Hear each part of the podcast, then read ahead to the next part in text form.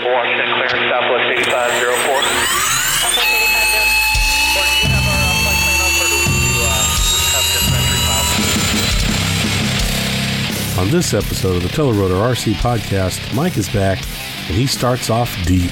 So each rising edge is going to be 3.3 milliseconds apart on a 300 hertz servo, approximately. If you really feel like beating me up over repeating decibels tonight. And then Shaggy and I, and even Monty. Well, we're just trying to follow along. It's nerdery, it's fun, whatever. Nerdery. Nerd, nerder, nerd, yeah. Nerd! And then we have Tool Time with Mike and Monty. Yeah, but it's two or three hundred dollars. You gotta know how to use it. Yeah, there's that part. Yeah, otherwise it's a three hundred dollar paperweight. You paperweight. need to you have someone to show you the ropes. And if you've been waiting for an update on our FBL project, well, we've got an update for you today. Um, FBL project news. Yeah. So, yeah. uh, we do have a different Flybarless controller on the Protos.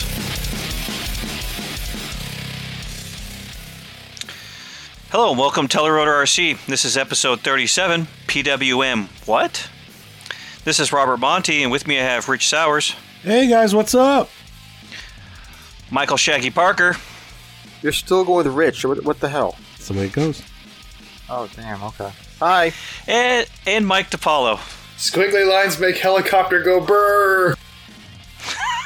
Or He's back. He keeps saying burr. I think he's cold. Did you get the heat turned on? I don't need those. I just started burning Neil's stuff. First up, insulation. well, uh, I'd like to say, hey man, happy 2021. 2021. Yeah. Yeah. It's just like 2020, but with a one at the end. Or, or as I'll just keep saying, uh, 2020. That's what I was going to say. Extended 2020 because it sure as hell started off that way. Mm, I don't know. Version 2.0. Uh, Yeah, yeah. Or hey, just another month where I spend yelling at my kids. oh, I don't know, man. They just closed uh, Austin's daycare for 14 days because the kid was exposed and walked in the door. Uh, yeah, my kids went on winter break for Christmas, and uh, during Christmas break, the county basically said, "Yeah, we're not bringing the kids back to school." Yeah, they did the same thing here. We were doing hybrid, and then um, and then they said they would reevaluate it. I think around January 11th or 12th or something, and they said, "Yeah, we're keep we're we're going to stay in in full uh, remote until the end of the month." Yeah, they did that here. They were going to go back on a hybrid schedule the end of January, and um, they came back and said, "No, we're not doing it till May now." Wow. I said, "Okay, why bother?" They go to the end. Till uh, no, I'm sorry, March till March Oh, okay. till March. But they they get out of school in May, so it's like, what's I the was purpose? going to say, Yeah. the current point. So Well, since I'm talking already, I'm going to go with uh, what have I done since the last episode? Get your shit done and over with. Dun, dun, dun, dun, dun, dun. This is two episodes in a row. You've gone first. Uh, let me put Does it on, really matter? Let, me put on my sad face. They'll let us put on our sad faces. Go ahead. Um, you know, I didn't. I think I got. Uh, I got some flying in in December. Uh, before we got to Christmas, but basically the weekend or so before Christmas, I, I stopped. I, I didn't do any flying. Um, I didn't fly anywhere. Any any after right after New Year's. I think I just flew the last first time weekend before last. This is the 18th of the January. So, um, yeah, it's just a little bit of it's weather, a little bit of it's getting stuff done, spend time with family. Um, but uh, what else did I find out? Yeah, I think you were with me yesterday, Shaggy. Uh, I found out my four-year-old OptiPower uh, stick Oh, is uh, yes. too old. Oh, yeah, it was. I mean, just just doing like positive climbs, it was sagging to 38 volts. Oh, well. Oh yeah, And, no, and that I- wasn't I- that wasn't that wasn't pitch pumping. That was just like a steady collective climb. Yeah, yeah, because I I uh, I took off in my my lower head speed mode and took the helicopter out to set up for you know um, schedule F of F3C, and the moment I popped it into 1900 RPM, uh, my radio, my transmitter telemetry is like low voltage. I was like, okay. Came back, took a look at it, said, you know, I probably should have done some more warming up before I, you know, popped it up there. And, uh, I landed it, took off again, popped up 1900 RPM, but didn't complain. And we did a stall turn, and it was sagging hard. Um, Well, that was battery like- was complaining when it was warm outside, so Yeah. It didn't complain when I flew it last in December. Mm. But to be honest, some of my last flying in December was on my newest pack and I didn't charge up all three, so Mm. um no, so that battery's gonna hit the bench and I got some friends who probably want it. I'll divide it up and they'll it'll deal with it'll it'll help their heli dreams. Uh, past that, it's just been uh, playing musical chairs with the Protos, which we'll talk about in a bit. Okay. What else is there? Not much heli stuff. Got myself a new uh, insulated mug. It says Urcha on it. It's got my name on it. Well, it's really cool. large. Got some Urcha stickers too. Mm. so- Good thing to say is, uh, yeah, the whole board. We've been meeting every two weeks still. So, That's cool. Good. You anything cool Yeah. for Christmas RC related? uh, boot socks. Yeah, keep your toes warm, I guess. Yeah, no, uh, to be honest, Christmas time is usually not um, RC present time for myself, as uh, that is all year long. Yeah, I know. I'm the same way. Yeah. I'm the same way. So, uh, yeah, no, it's was not, um, was not. Yeah, got some more boot socks. Oh, I resold. I got some. I got some boots resold. I found a cobbler in the area. Got uh, got some old boots resold. Mm. So put them back into service. Yeehaw. yeah. Welcome to old man shit. Just, I was just, I was like, dude, I'm a lot older than you, and I don't get my shoes resold. Just saying. Well, okay. Um, so you know, hey, you know, I do wear boots out on the flying field when it's raining or cold because, well, it's raining and cold, and tennis shoes suck. and you know, when I was in the Marine Corps, I I bought expensive boots. Mm-hmm.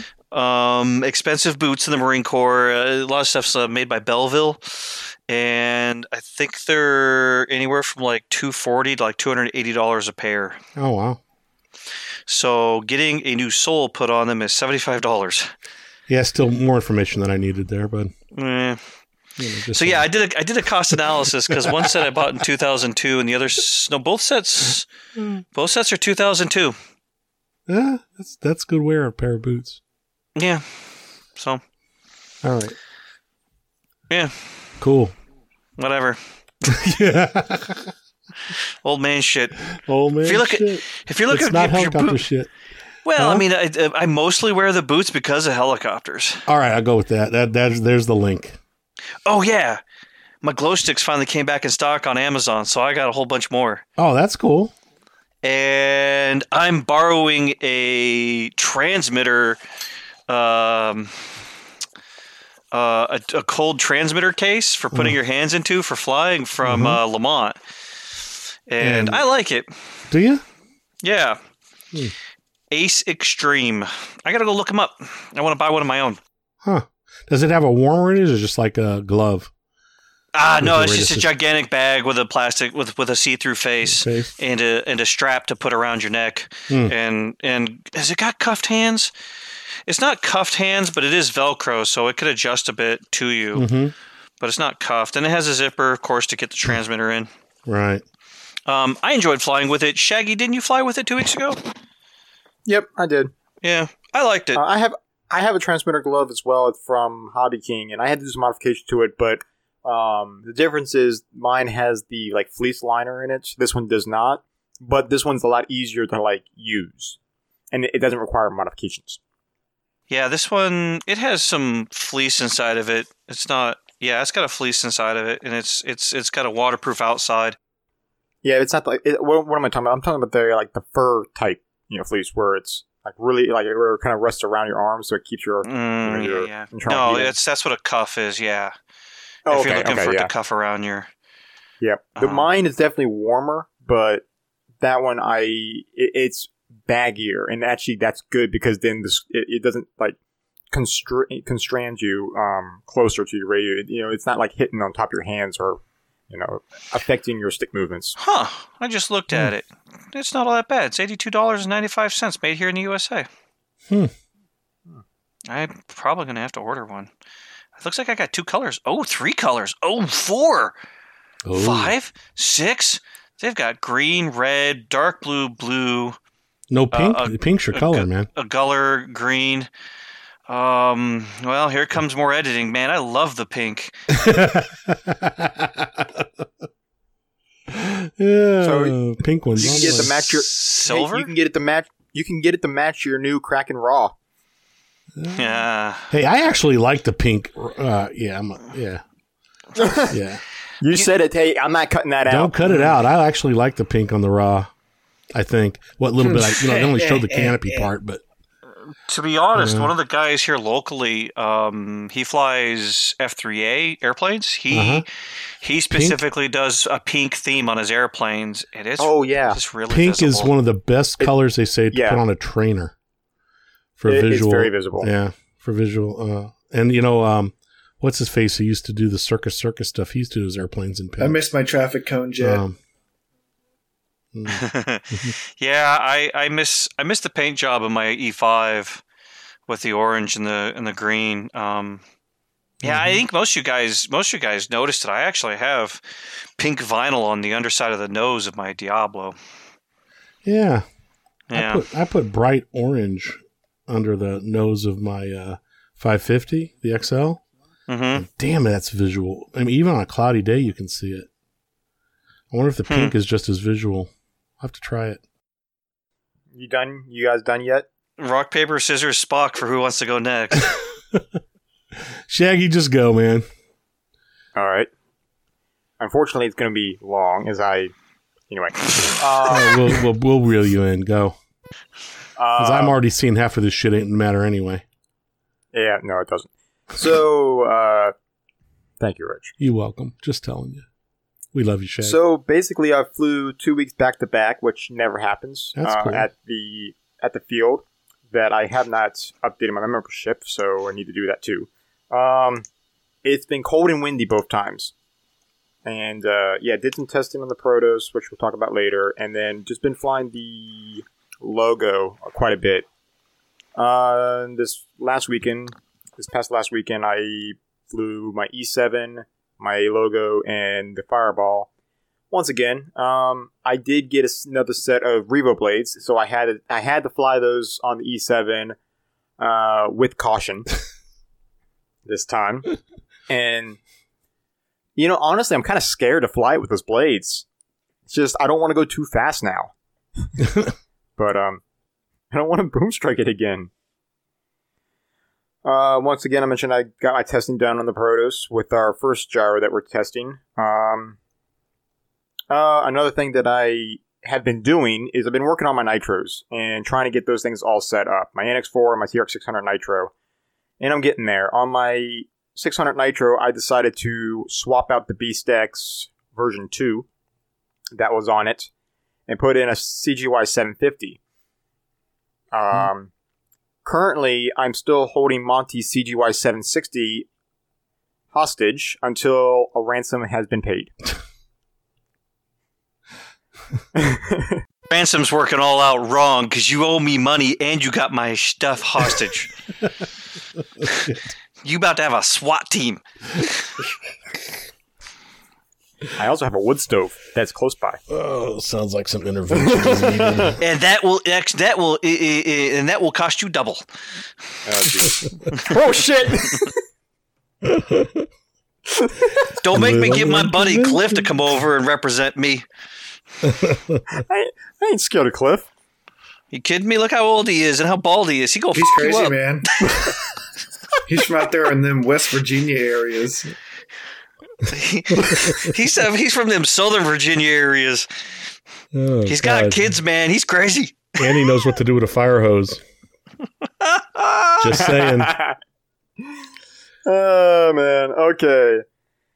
Also, uh, I also got out my um, very first helicopter, the Blade 300X, and started wi- wiring it up with new electronics and a, uh, a brain in there. I also converted the 6S, so we'll see if that thing can survive a flight. Uh, was about to get tested out and fly and fly this past Sunday, but when I was uh, getting the throttle, uh, or, or you know, like set the endpoints in the throttle and it was spool it up, it was making this really bad vibration, and I was like, "What the hell? Like this thing is vibrating. It's like it's shaking off the table." So I stopped it. I flipped it around, like just see if my gear mesh was too tight. And it's a brand new pinion that I put on this motor because it converted to 6S, so I had to get a new pinion for it to get the gearing right. And I'm I, I flipped it around, and a piece of the pinion just drops off. I was like, "What the fudge?" It's a brand new freaking pinion. keep telling you It's you a have to buy brass pinion, And the brass pinion breaks, and not the not it doesn't strip a tooth off the uh, the plastic gear. I was like, well, great. Now I got to order another freaking pinion. Um, other than that, been uh still working on my full scale. Uh, about I'm getting ready to solo. Oh, that's more lessons. cool. and I should be able. To, I should be able to solo. Uh, hopefully by next month. Wow, that's awesome, man. Um, getting excited. Yeah. So we'll see. And um, last thing is on Wednesday nights, I've been hanging out at this place called Black Horse Forge, which is a um, basically it's a blade slash blacksmithing group, uh, free to use and everything. I've been hanging out there on Wednesday nights huh. and just learning new stuff, t- uh, testing out the uh, the uh, amazing tools there. You know, the press, the power hammers. Oh, that stuff's amazing. Mm. So, just been doing more more blacksmithing stuff. And um, last thing is, uh, oh yeah, shut up, Kylie. So did you find this Black Horse group on Grindr? No, I actually did their fire extinguisher inspection. Oh, This is easy. Um, so mm-hmm. Diablo or Apollo, you want to go next? or- Diablo. There's no difference. Mr. Diabolo, will you please step up to the mic? Stuff that's happened. I don't know. It's pretty straightforward. I fly my crack out on a farm field. Actually, let me go look at the show notes. I remember what I wrote. Something, something, crack out on a farm field. Something, something. Robert asked me about PWM. Oh, yeah. Apparently, all the kids like to watch the air show now, or something like that. Apparently kids like to watch what? Me flying around like an asshole. Yeah. Oh, that's. I feel sorry for those Oh, kids. yeah. It's like, kids want to see a TikTok two feet from my face? I'm dead inside. I need to wake up this morning. I'm, I'm kidding. Or am I? You decide. um, Microglow goes to production. Uh, EMI tester pass. Oh, that's cool. Uh, I flew a Protos. It was heavy. Didn't like it. Um, new products being worked on. Moto Dick stuff. And Yamaha continues to give me the blue weenie because they're assholes. And that's pretty much everything I've been doing. Still looking for a house. That's fun. Yeah, because you're at a crack shack off the side Hell of the yeah, buddy. Come by and get your crank. Why you think all the truckers take 17? It's not good. It's a shortcut. Are you saying Oh I can oh my get my? Are you saying I can get my crank stroked? Oh, I mean, I'm not going to be doing stroking. there might be some needles involved. What do you want, man? I got blow. I got, I got cocaine. I got a crank. I got psilocybin. I got shrooms. You want some acid? I got those too. How about some e-bombs? and in about one month, I'm going to have a call from the E DEA.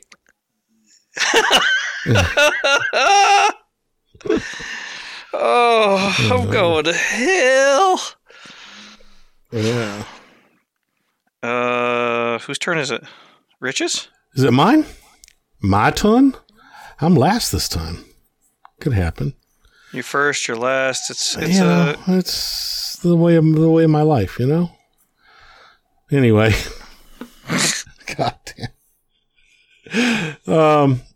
So what have I been up to? Hey, well, it was kind of funny. I think well, I don't remember when the last time I recorded was, but I I had been doing quite a bit of flying, and um, Christmas week, my goal. I had a week. I was supposed to have the week off, and I'd planned fifty flights. I'm like, I'm going to get fifty flights in, and I ended up getting eight. Um, well, you work- got some. yeah, work stepped in and weather stepped in. Because I tell you what, ever since Christmas weekend or that weekend right after Christmas, it got damn cold and nasty here. Um, Hmm. Christmas weekend was just nasty, and New Year's weekend was just nasty. I'd planned. Hell, I just got my New Year's flights in last weekend. Um, Yeah. just because of the weather and stuff. I just haven't, and, and work, I just haven't been able to get it done. And I was teasing my because I was like on Sunday, um, I was, or no, it was New Year's Day. I think it was, it was raining off and on. I was like, man, I'm going to go out in the cul-de-sac and, you know, just throw my one or the uh, Oxy 2 up for a few minutes can flew on New Year's Day. Cause I've flown on New Year's Day for the last, you know, for the last four or five years, every, you know, make sure I got at least one flight in. And, uh, it didn't happen this year. But, um, Yeah, I've I've always flown on New Year's Day as well, but I was kind of thinking about it. It's like I'm really just taking time away from my family, and it doesn't matter that much. Yeah. Well, I wasn't too worried about that as much as I was, you know, I mean, the weather just wasn't cooperating. It didn't matter. And Yeah. then, uh, and the same thing for that weekend. It's just been, you know, off and on cold and rainy here. And, um, you know, not that I couldn't get some flights in, but just work has, has gotten nuts. I mean, it's just really gotten nuts, which is good, a good thing, not a bad thing. Um, so I'm not complaining. And, uh, you know, um, got out last weekend and flew. I can't remember how many flights, probably, I don't know, eight or nine, ten flights. But I got out with Pudu last weekend finally. He had gone to Texas for Christmas and New Year's. And, um, you know, he's been so busy since he got his promotion that, uh, you know, we haven't been able to fly. And so last weekend we got out and flew Sunday and had a really good time. Maybe the last time I get to fly with him. He, uh, he's getting transferred out. He's he's uh, going to Germany for three years, so he's PCSing out, Yeah. and um, he's going to be gone for a month on some training or something. So, and that starts in a week or two. He's not going to be. He's not going to make the uh, uh, chill out either. Um, he's going to be gone during that week. So, um, yeah, he's he's going to be gone pretty soon. Um, Chad texted me um, I think it was over Christmas, and uh, asked me what class I was going to be flying this next year. And I told him sportsman, and he said so was he. So guess what's on? I know at least one guy that I'm going to drag his ass out there. Dude, congratulations. So yeah, Chad and I are gonna. And Chad, this has publicly been announced, dude. We're on. We're on. You can't bow out. Um. So Chad's gonna fly sportsman, and um. So I got somebody to to compete against. At least one you person. You mean you can't pull a Scott Graham? I'm not going there. But I tell you what, he shows up when there's not a competition, so good chance does. uh, he'll be there with us, and I'm excited to have to to get to uh, play with him. Ha ha ha! Shut up. I knew where you were going as soon as I said it. We're all good. Come on, man. Why do you Come say on, those we're all good. We're all good. We're all, I knew where your head went. It's, I knew it's. Never mind. Why are you Um, saying these things? you know, we were talking about what we got for Christmas, though. My wife did get me a uh, Raspberry Pi and some LEDs and stuff. So, um, little the list I Raspberry made Pi up for take taste?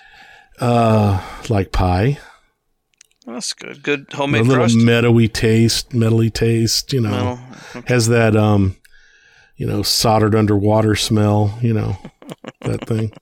Um, nah, but it's pretty cool because you know it was we were working on that night my nightbird, and um, so I've got started playing with a with using the Raspberry Pi to control some lights using some uh, Christmas tree controlling software. Uh, you know, software they use to control Christmas tree lights. Mm-hmm. Um, and uh, we'll see see how that goes. But uh, got me a damn breadboard and all that crap. Started putting it together and playing with it. Um, it's kind of cool, man. It's actually kind of cool. Uh, but what else have I been messing with? I don't think too much more. Uh, didn't get to fly this weekend just because of the weather. I had planned to get out today, but it was freaking windy as shit and cold. Yeah, Saturday. uh, Saturday, Mike and I were at the field, and then it um, it was rainy, and then it was sunny, and then it was snowing. Oh, jeez. Welcome to Virginia. and not, not just Yeah. regular snowing, aggressive snowing. Oh, really? It was. Oh, wow. Yeah, it was funny. I drove I drove around in the county today, uh, and I actually found places where there's still snow on the ground in the in the uh, shadows and the yeah in the shade. Mm. So Need to move farther south. Yeah, uh, you know, I went down and visited Jacksonville uh, I meant to Saturday ask after you about Christmas. that. Yeah. Yeah. Uh, no, I got told if you bring a heli, you might as well not even come with us. So Oh. I, I didn't bring a helicopter. um, I hung out with family most of the time. Oh, that's cool though. That's Yeah. cool. Yeah, but the weather wasn't all that great for flying. I, I, I could have gone out and flown, but yeah, I wasn't like, oh yeah, this is way better than Virginia. No. Yeah, no. That week was particularly not good. That week after Christmas and that weekend, yeah. Anyway. Um, I think that's it, man. Um, Chad, it's on, dude. I'm telling you. If you're listening to this, and anybody else that wants to join in, but Dates are already up for uh, helicopter nationals for this Yep. year. I gotta get. Yep, it's gonna happen. I'm going this year. Chad, you're gonna be there too.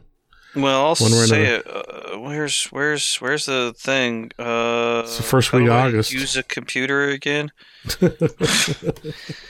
Show notes, heli calendar. Click there. Click that. Clickety clack. Um, yeah, because uh, helicopter nationals in Muncie, Indiana, will be August first through fourth. yeah, that first week. Yep. And the jamboree will follow right thereafter. Yeah. Yep, this is the year, dudes. It'll be a good year because uh, a lot of the you know a lot of the guys are going to be in. Um, so of course the U.S. team will be going. Uh, or hopefully, if it doesn't get canceled or changed or something, they'll be headed overseas to do Worlds, Mhm. and then you know so that usually means it's a more laid back nationals. All right, when are they? When do they leave? Do you know? Uh, nationals or worlds, Worlds. usually happens right at the end of July. Um, Hmm. Yeah, usually right at the end of July. Um, in years past, Nick has actually made it back and uh, come to the jamboree. Huh? So Well, yeah, cool. usually end of July is when it happens. I'd have to go look. Um, I haven't been keeping up to date with what's going on with those guys or what's going on with Worlds, because um, yeah, Worlds is in an odd area this year with COVID. Yeah, Yeah, and international travel. yeah. You know, you saw they put off what is it, 3D uh, Masters or whatever it was. They've I heard. yeah. Yeah, they put it off. At least put off announcing when it's going to happen. yeah. No, I wonder if we won't be uh, waiting for our shot records before we're allowed to travel or something like that. Yeah, Yeah, but well, whatever. we'll see what happens. Yeah. The plan is to go for me this year, so I just didn't want to be the only one there and show up. So Don't worry. If you are, we'll antagonize you ruthlessly and tell you. now I won't be. Chad's going to be there. He's already he, he he said he he's going to be there. I need to come up with dates for uh, Mid Atlantic. Yes, you do. I'm thinking about doing it in Virginia. That's all right. Wherever you're going to do it, do it. Yeah. So. Well, I've helped talk too much in this section. Yeah, since it was my section. Ah, I think we're conversing more than me talking over top of you. Decent. A shit. I was done anyway. I think because uh, yeah. you're absolutely no help with the Raspberry Pi, and uh, Sounds like a tasty pie, dude. I'm going to have to find one. tell you what. Yeah. And then, uh, man, spent the afternoon messing with. Anyway, never mind. Let's go. Yeah, because I got two extra canopies. One's yellow and one's black for my Diablo, and uh, you know maybe one of those canopies could be used for a light. A, you know, LEDs for a canopy, and I could Oh. do an LED Nightbird again. Yeah, there you go. Yeah, There you go. I don't know. I, I I don't know that I want the lights changing when I'm flying, so this is an experiment. Um, Mm. it would be. Yeah, I, uh, that's another conversation. I'll have to think about it some. yeah, I just I don't know. I'm gonna play with it and see. Yeah, because I, I, you know, I definitely know there's colors that blow everything out, and then there's such a thing as too bright, and um, yeah, there's. I, I, I had a scheme on my E Thunder Tiger E700, you know, way back when Mm-hmm. that I liked, but uh, you know, no, Yeah, I've been experimenting with that too, and I know like with red, I can see really well. Blue, I could hardly see at all. really, Yeah, pink looked red to me. Um, okay, I don't Or know. purple. I just know, it's a purpley pink is what it is, but Mm. Yeah, it looked more red at a distance. Um, I was playing with some different voltages to try to get a feel for the brightness of the color, especially with blue. I thought blue would be more obvious to me, but um, I, and I maybe just need to play with the voltage on it too. You know, that's why I'm just playing with it.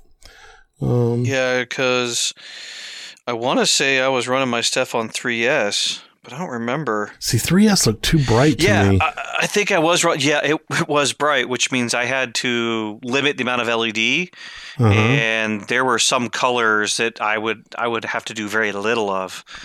Like Yeah. I, I did a I did a, a a wrap around the boom in red, and then I did a tail fin in like it must have been a ten a, a total of like eight or ten LEDs on both sides of the tail fin.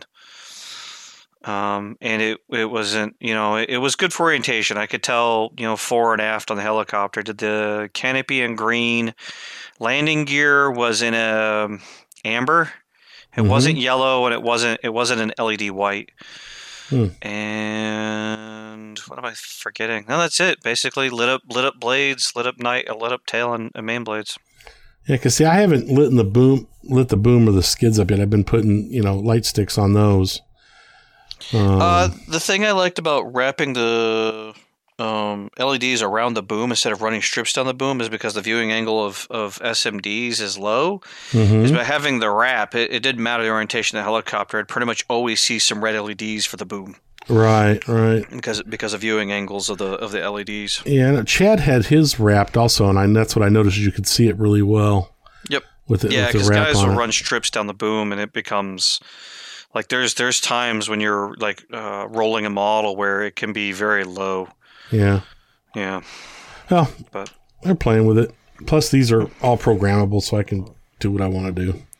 Well, I mean, if you're Yeah. if you're looking for things to wrap lights on, uh, you can go into RC Heli News and event coverage. The Goblin Raw's got plenty of parts to wrap lights around.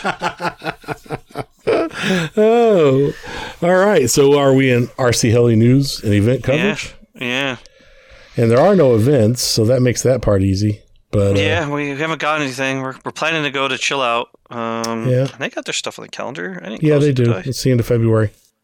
Uh, well, I like dates. Dates are dates are cool. Dates are cool. Chill Out, February 19 through 21. Yep. It's going to be fun. I'm looking forward to it. RCHO. Yes, yes, it will be. Which means I need to go tell work so they can tell me I can get put on a ROM again. So, Goblin Raw, what do you think? Come. Ah, dude, I'm digging it.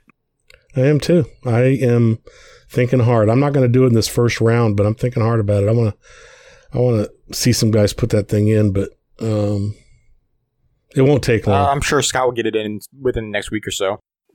yeah, I'm, that's what I'm waiting on. I wasn't going to mention anybody, but yeah, I'm counting on Scott here for surely. Uh, Everything except for the skeletal. Oh, it's not even skeletal. The the canopy on it. I mean, it's still pretty much the same airframe. Yeah, it is. I, I don't. I don't think there's going to be. I'm curious how much that boom is going to be. Um, Mm, I doubt it's going to. What? Keep going. I've heard rumors, and don't quote me. Don't quote me on it, but I've been hearing twenty bucks, but I don't know. Oh, 20 bucks would be great. Actually, What I what I do know in in talking with Steve is that boom is going to be 35 millimeters in diameter, which is that's bigger, why I'm curious it's, what the cost was. it's bigger than the The Diablo. Diablo, yeah, five millimeters bigger. If you look at the picture of Scott holding the boom up next to his head, you can definitely tell that boom is bigger. Yeah, but there's no boom supports, which is freaking awesome. So, yeah, Yeah. I don't That's know the reason why it's 35 mils. millimeters. yeah, but you know, I'm dig- I mean, I, I when I first saw it, I was like, you know, I kind of like it, and uh, yeah. so I don't know. I'm not doing the first batch, but I'll. I'm gonna. I'm liking it, and I'm probably gonna end up with one.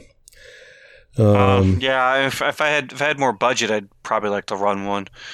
yeah. Um, it was interesting hearing the guys on um, on BK Heli podcast. They were talking about some different motor combos on making hmm something lighter, and yeah, it'd be interesting to do like a, a Calibri with a, a 40 25 or 45 with 25. well, yeah, with the Pyro 700 motor, which Ah. is basically a, a 40 a 40 25 40 30 motor. Um, what kind of weight you could get that model down to? Well, what I'm understanding, it's not not. They were saying it's not particularly light. But it's not Um, much lighter than the than a um than a uh, Kraken. they were saying that, but they were also saying, and, and they gave off the specs and the equipment they're running in it. They've got, you know, 45, 30 motors in theirs. Right, right. And a forty five thirty is not a lightweight motor. No, it's not. And they're and they're running, you know, Hobby Wing 200s, which are not speed controllers, and yeah. Um, yeah, there's lighter stuff. yeah, I'll be curious. I, I, am. I'm really curious about that model. Um, it's the first one that's come out in a long time that's really floated my boat. Um, so we'll see. yeah, to me, to me, I think it's it's going after that niche of pilot who, uh, you know, enjoy the E5 Super Stretch. You know, Mhm. a, a 700 class helicopter that could be built light, and um, it's just fun, just fun. Yeah, yeah. We'll, we'll see Um, what happens. I'm excited about it though. I think it's cool. You know, it sounds like there's going to be a bunch of them out there. So Yeah, yeah. I mean, we're already seeing videos pop up on them. And lots of guys that got pre-orders in, from what I understand. So lots of our guy, you know, our friends have pre-orders. So Yeah. uh, you know, Steve's getting one, Andy's getting one. Um, we'll see. Yeah, and Andy will take three years to build it because he's got three other helis to build. I don't think so. I think he's going to be more on the wagon on this one. Challenge is out, Andy. Chill out. He's he's a farmer. He he don't he don't take to uh But he's not Uh. working. what he's saying. But see, he's not working right now too hard, so he should be able to get that thing done before chill out. If they come out before chill out, seems to be avoiding building things pretty well. yeah, we'll see. Yeah. So the Goblin Genesis out for pre-order. What do you think about that? I want one. Monty's gonna say some crap about it, but I want one. I'm upset that the the the tail rudder push rod's outside the fuselage. I agree with you on that, Monty. I mean, it does kind of do a disservice to what it's. It's a good looking helicopter. Why'd you fucking do that? I agree. I, I do agree with you on that. I, it, you know, it's the purpose of a fuselage model is to have everything inside. Yeah. So I totally, I totally agree with you on that. I mean, that's kind of a. Uh, I, I feel like they rushed that part. I, I, I- it's not going to be the reason I don't own one. That's for sure. Mhm. Um, you know, they did mention something, and I'm staring at it in the picture. I, I, it'll be interesting to hear when I can finally talk to some guys about it who are more in the know. Why they did a tapered main shaft on it? Because I'm betting Yeah, I they, heard about that. I'm bet, Go ahead. I'm betting that they also have the head block uh, milled the same way, which would probably help with any teeter that the head block tries to do on the main shaft. Well, they would have to, but I'm curious. Have you anything you've ever have you ever done anything with oh gears or shafts that have to be they're on tapered shafts? They're always pressed on. Like thing is, I'm staring at the picture and how they do it, and it's Uh-huh. not tapered across the entire length of the shaft. It is. just tapered is at what the I'm. top. Uh, what I'm betting is the last, uh, you know, one centimeter of of shaft at the top from the picture. Oh, I haven't looked at it that close.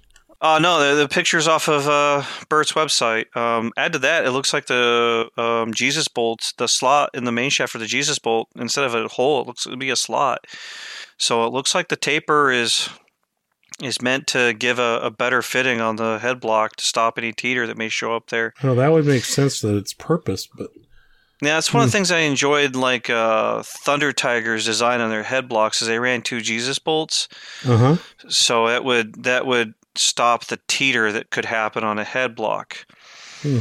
Whereas when you went to uh, others, like um, a lot of others uh, use a pinching style, Right. and so you got the two bolts to pinch. But one of the things, like I, I, Ben years ago, gave me grief over it because a lot of us just tighten one, then tighten the other, and call it good.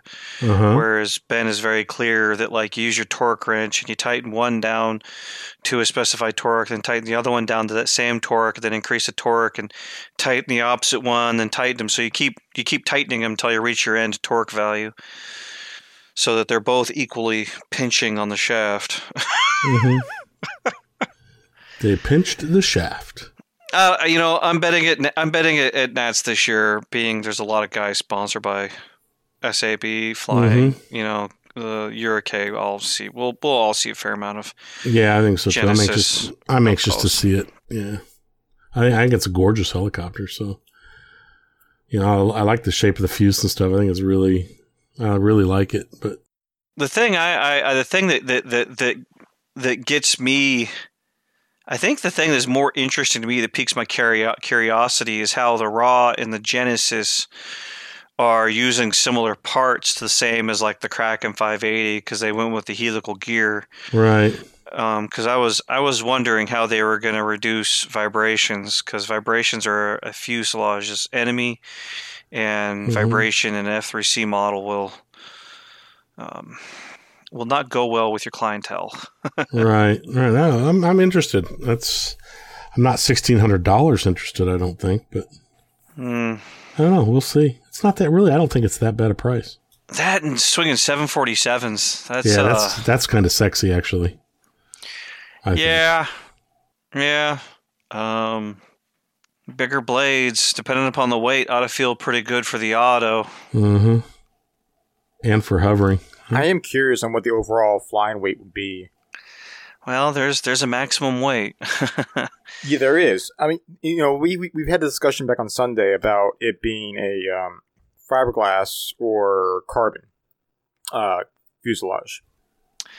They don't say anything in the tech specs. It wouldn't surprise me if the boom's carbon and the and the canopy part is fiberglass. Fat fiberglass. That's what I think it is. But They I I, don't know. do they could do that. They very well could do that. All of their other booms are carbon, right? Except for what the the fireball and stuff. There's a fiberglass, but um, The interesting thing is looking at some of the, the pictures is um I don't know. I don't know. We'll know.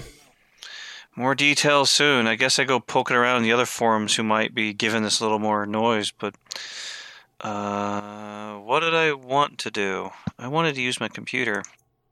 Mm, I don't know. Anyway, I think it's pretty cool, man. I think it's you know basing it off the gear train and stuff off the raw, and I think I don't know. I think it's a sexy helicopter. Now we know why they wouldn't show the insides of it, but Yeah, yeah. Um, Hmm. Wait, six point six point five kilos. what is that in Um, English? Yeah, getting there. Uh, six point five kg pounds. Fourteen point three three pounds. Oh, Yeah, it can't be heavier than fourteen point three three pounds. Hmm, that's actually kind of heavy. Well, I'll tell you this It's, much: it's the still only the limit. the only place I see models weighed is at Worlds. yeah.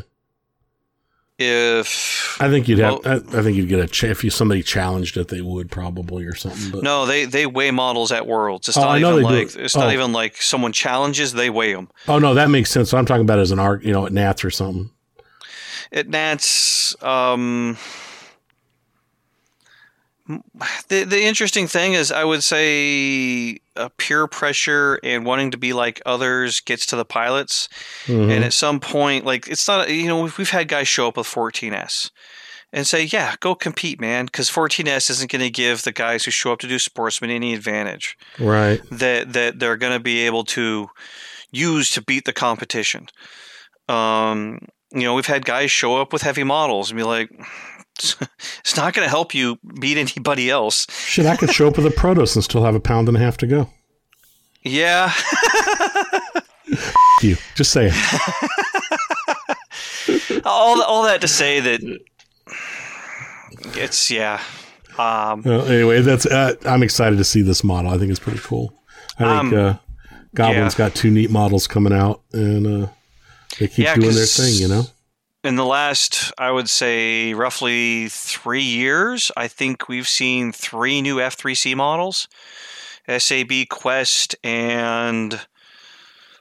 Oh, Quest Pro Pro- Drone, and Mhm. then um, the Merrick. The Yeah. Merrick. Oh yeah. Four of them. Yeah. Yeah, there's been like four new F3C models, and I would say at least the last three to four years. Yeah. So that's um, That's cool. I'm glad to see companies doing this stuff. Yeah, I am too. I think this is really. I think it's awesome. I did like the way that Bert said, "Yeah, don't 3D it or you're gonna boom strike it." Just saying. Uh, I don't know if it'll actually I, boom strike. I don't know either. Um, Oh, there is such a thing as too much collective plus all the cyclic equals boom strike, but Plus, you got a big old fat boom back there, so well, I, hell, ask Shaggy. He's boom strike two, two helicopters. yeah, and that's a skinny ass boom, and there's something else going on there. I think. Anyway, Yeah. Um, we've had friends boom strike more expensive things just because high collective plus high cyclic numbers equals boom. yeah, Yeah. Oh, all's good, man. I didn't want to even go there, so Yeah. I'm excited for it. I'm excited for the uh, for the raw. Anyone else got any RC heli news? Uh, Um, Okay.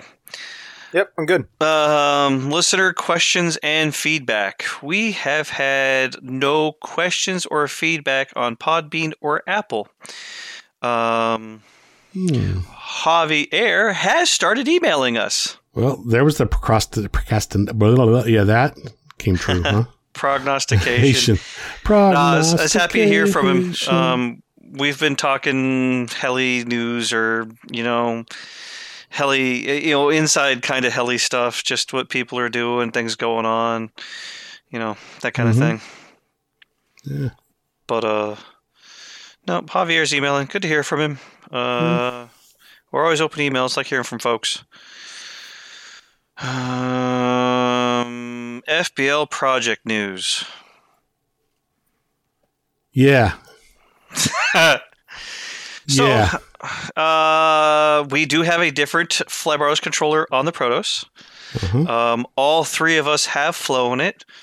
All three of us have down our notes, and I am interested in doing one more change. So, one more battery, which I'm looking to do on Wednesday.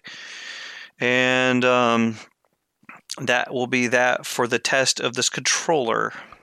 Okay, so we said that the first episode was for the uh, for testing was going to be January. Does that mean we get it in February? Yeah. You sure? I'm hoping so. I mean, the, the, the one setting is pretty easy for me to test. It really comes down to. I'm just I- teasing you guys. I know. out- I know. There's been the stuff up against it, but No, I Yeah. I uh I would feel bad in my uh evaluation of this controller not to test one more setting because I'm going to hold this against the controller if it's if if this if this setting doesn't help. Mm-hmm. So, okay. Well, no, that's all good news. That's good. So next month will be the first fly barless Hopefully. episode. yep. That'll be awesome. Yep. Um I know there's some guys really looking forward to it. I'm looking forward to it. So Yeah, it's been interesting. We've tried not to bias each other's comparisons, uh-huh. but uh, there are there there are definitely some things we all in, in discussion. We're all kind of, I would say, um, surprised about. Mm-hmm. Yeah, Let's just let's just say that the results that we have is the whole purpose for this test. yeah, It, it's you're not we're, you're not going to get the same results from each of us. We are 100% different from the other. We, we have a whole 180 degree turn from each other. Well, that was the reason for having the three different styles, right? So Mhm. that's good. Well, I'm, I'm to hear what you guys are coming up with. And to be honest, I am surprised of how how something feels really comfortable for me does not feel comfortable for the other guys. Monty, I can understand, but for Mike, that surprised me. Yeah. I I. Uh, I've handed Shaggy my helicopters many times and let him fly them, and he flies them. You know, he flies them. He enjoys them. Um, it doesn't seem he holds back, but uh, you know, it's it's interesting to see when left to the own devices because I actually haven't flown too many of Shaggy's helicopters on on his Uh, Yeah, not many. Yeah. Yeah, not many. Yeah. Um, so it's it's it's interesting to see, yeah, just how you know how different we are and where we like our helicopter to be. I was, I'll be curious the changes you guys make between them and stuff because I know with the one you're working on now, I'm pretty familiar with. So Yeah. we'll see. So yeah, we should. Uh, I'll I'll- probably look to do it this Wednesday. That's speaking Speaking of which, I've got to go look at my email really quick because I'm wondering if I can fly Wednesday. Because I remember seeing a NOTAM from from AMA, Oh, something about inauguration. man, are you going to be in DC on Wednesday? No, Good for you. yeah, we're outside the SFRA, so yeah, I can fly. Cool. So, main topics. Main topic. Main Main topic. topic.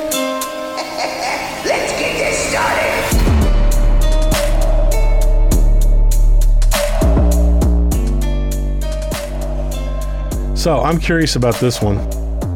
So PWM. Oh, you started without me. What'd you say, Shaggy? Nothing. PWM. Uh, so first thing I have is why did it even bother to bring this up? Um, many times, and usually ESC conversations bring this up. People get very curious about the numbers that an ESC needs to see to initialize or um, give a, a throttle that they want for a head speed or a signal needs to see to do a uh, auto rotation bailout of the motor and all the numbers in your transmitter don't make much sense uh, to what's really going on out there. Uh, so that was one reason I wanted to bring this up. Um, hmm The other thing is, is, is once you start understanding this, when you start looking at many things in, in movement in the helicopters, once you see what's going on in the background, it's it becomes um. Once you understand what's going on in the deeper technical part, the other parts start to make sense. So that's the biggest Okay. reason why I wanted to bring it up. That is a technical topic. We like doing technical things. Yeah. so. Never mind. okay. Go. Um, what's that? Oh, nothing. Go ahead. I'm sorry. You say go and then you say um. What do you got? I got nothing. Okay. I'm old. We Uh, e- ESCs ESCs are an area commonly comes up. Uh, servos use PWM as well. Um, another thing I wanted to get to into is how transmitters convert PWM into numbers that are friendly for us humans, um, especially for the Planker's IX12, which is always trying to murder him. first mistake, you bought an IX12. And then you put it in a pot filled with gasoline and lit it on That's what fire. you should be doing with it. That's that's not a mistake. That there's just good times. Um. So.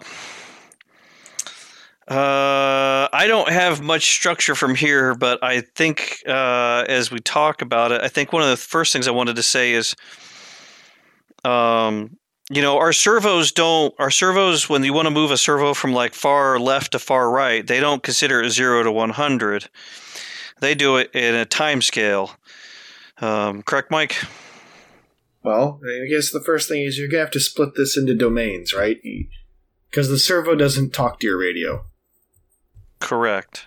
so you, it'd be a lot like pretending that your Ethernet cable goes all the way to your processor. It doesn't. True. So, so we have to split this up if we're going to talk about it. So the first one being, what the hell is your radio doing? Well, uh, to do a lot of hand waving and smoke and mirrors, we're going to speed this along. And the first thing that's going on, and we can get into the detail if you want, but the simple version is there's a microcontroller in your radio. It's looking at what your sticks are doing, and it's coding that into a digital value somewhere. I'm pretty sure, unless you're 90 and you really like having a fishing pole, that no one's using a completely analog RC radio anymore. So everything's going to Just be. a, the only the only analog guys I know are control line. yeah, your fingers, yeah.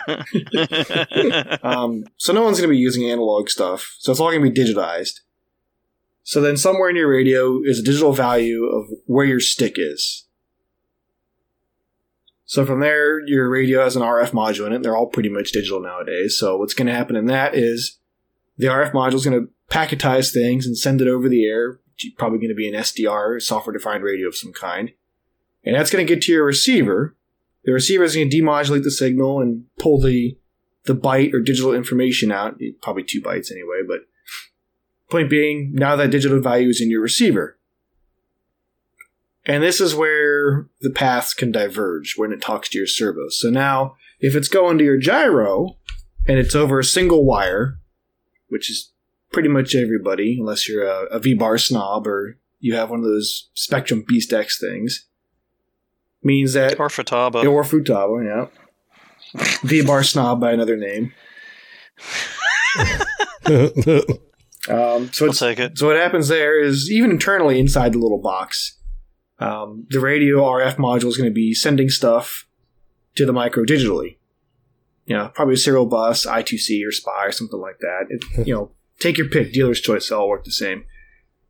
And what happens from there is, how are you talking to your servos? Is your receiver talking directly to your servos, or is your flybarless? You know, ei- either way, what happens is if you're doing the, the one wire to servo and they aren't serial bus servos like um, like S two or something where you can daisy chain them, that's where you get to PWM. So your your, your signal's taken several hops and skips and maybe a uh, a moonshot across the field, but now it's finally coming out of your receiver to the servo and on a your typical three wire connector that's you know power ground and signal. So signal in this case is pulse width modulation and the thing is, RC servo PWM isn't really standard PWM, and I'll explain that in that. An RC signal, it, well, PWM in general, it's a digital signal, technically, um, meaning it's either zero or one. The data is conveyed, however, by how long the signal is high or on, meaning if you look at an oscilloscope trace, you know what the signal is doing over time, or you you draw the signal on paper and the x-axis is time. What's going to happen is it's going to be usually, if it's not inverted, it'll be zero or you know zero volts or whatever. Or low, it could be one volt. And then when you want to send the data, the signal goes high, so you're going to have the rising edge, is what it's usually called. And to the typical human eyeball, it's a cliff. It's straight up. It's not really in practice. And if you want to get real crazy, we can talk about how that square is actually not square. It's actually a bunch of sine waves all stacked up, but we won't get that stupid. Um, and then a, a timer starts, essentially. You know, a- anything looking at that line, a servo does this, or a microcontroller and something else does this. It sees that rising edge and it starts a clock. And that clock is clocking how long that this rising edge has been turned on for. And when it falls, the falling edge goes back to zero. Uh, your typical analog servo, even digital ones, or a microcontroller, stops the timer and looks at how long has that signal been turned on. And that's the data. So analog servo will have some circuitry, digital servo will have maybe a little bit of code or something else, and- or a microcontroller will have something. But in every case, that on time is turned into the value that your radio sent all the way ago. So in the case of a servo, you could have a sweep range that is 0 to 180, right? And Mhm. let's say you deflected your stick all the way on the radio way back when. And for brevity's sake, we'll say um, that your radio does negative 100, 0 is center, and a positive 100. So you sent 100. So maybe in the radio, that's uh, like a byte value of, I don't know, like 4096 or something like that. That gets stuffed into the radio, uh, the, the SDR module. It gets sent across the airwaves. That 4096 byte value, you know, bit value, whatever, it gets decoded in the microcontroller of your receiver or your flybarless system, whatever. If it's flybarless, some magic's going to happen with the control system, but eventually you get to the PDM, and for your typical servo, I'm talking cyclic servo, so we're going to have to, as Monty knows, this is another one of those things where it's kind of hard to just blatantly say something flat because there's 8 million scenarios where it's wrong then. But so we're going to pinpoint this as your standard cyclic servo, you know, 1520 center pulse microseconds, and you just send it, I want full right or full 90 degree sweep to the right, whatever. And what that's going to look like is going to be a pulse that turns on and stays on for about two milliseconds, or you know, a thousand, you know, one thousand nine hundred microseconds. It really depends on the servo. Sometimes they're all a little bit different. But what you're going to see is a signal that looks like a box that turns on, turns off, and then however fast you're driving that servo, you're going to see another box, and then it turns off. And that that how many times those boxes are happening per second is your servo driving frequency.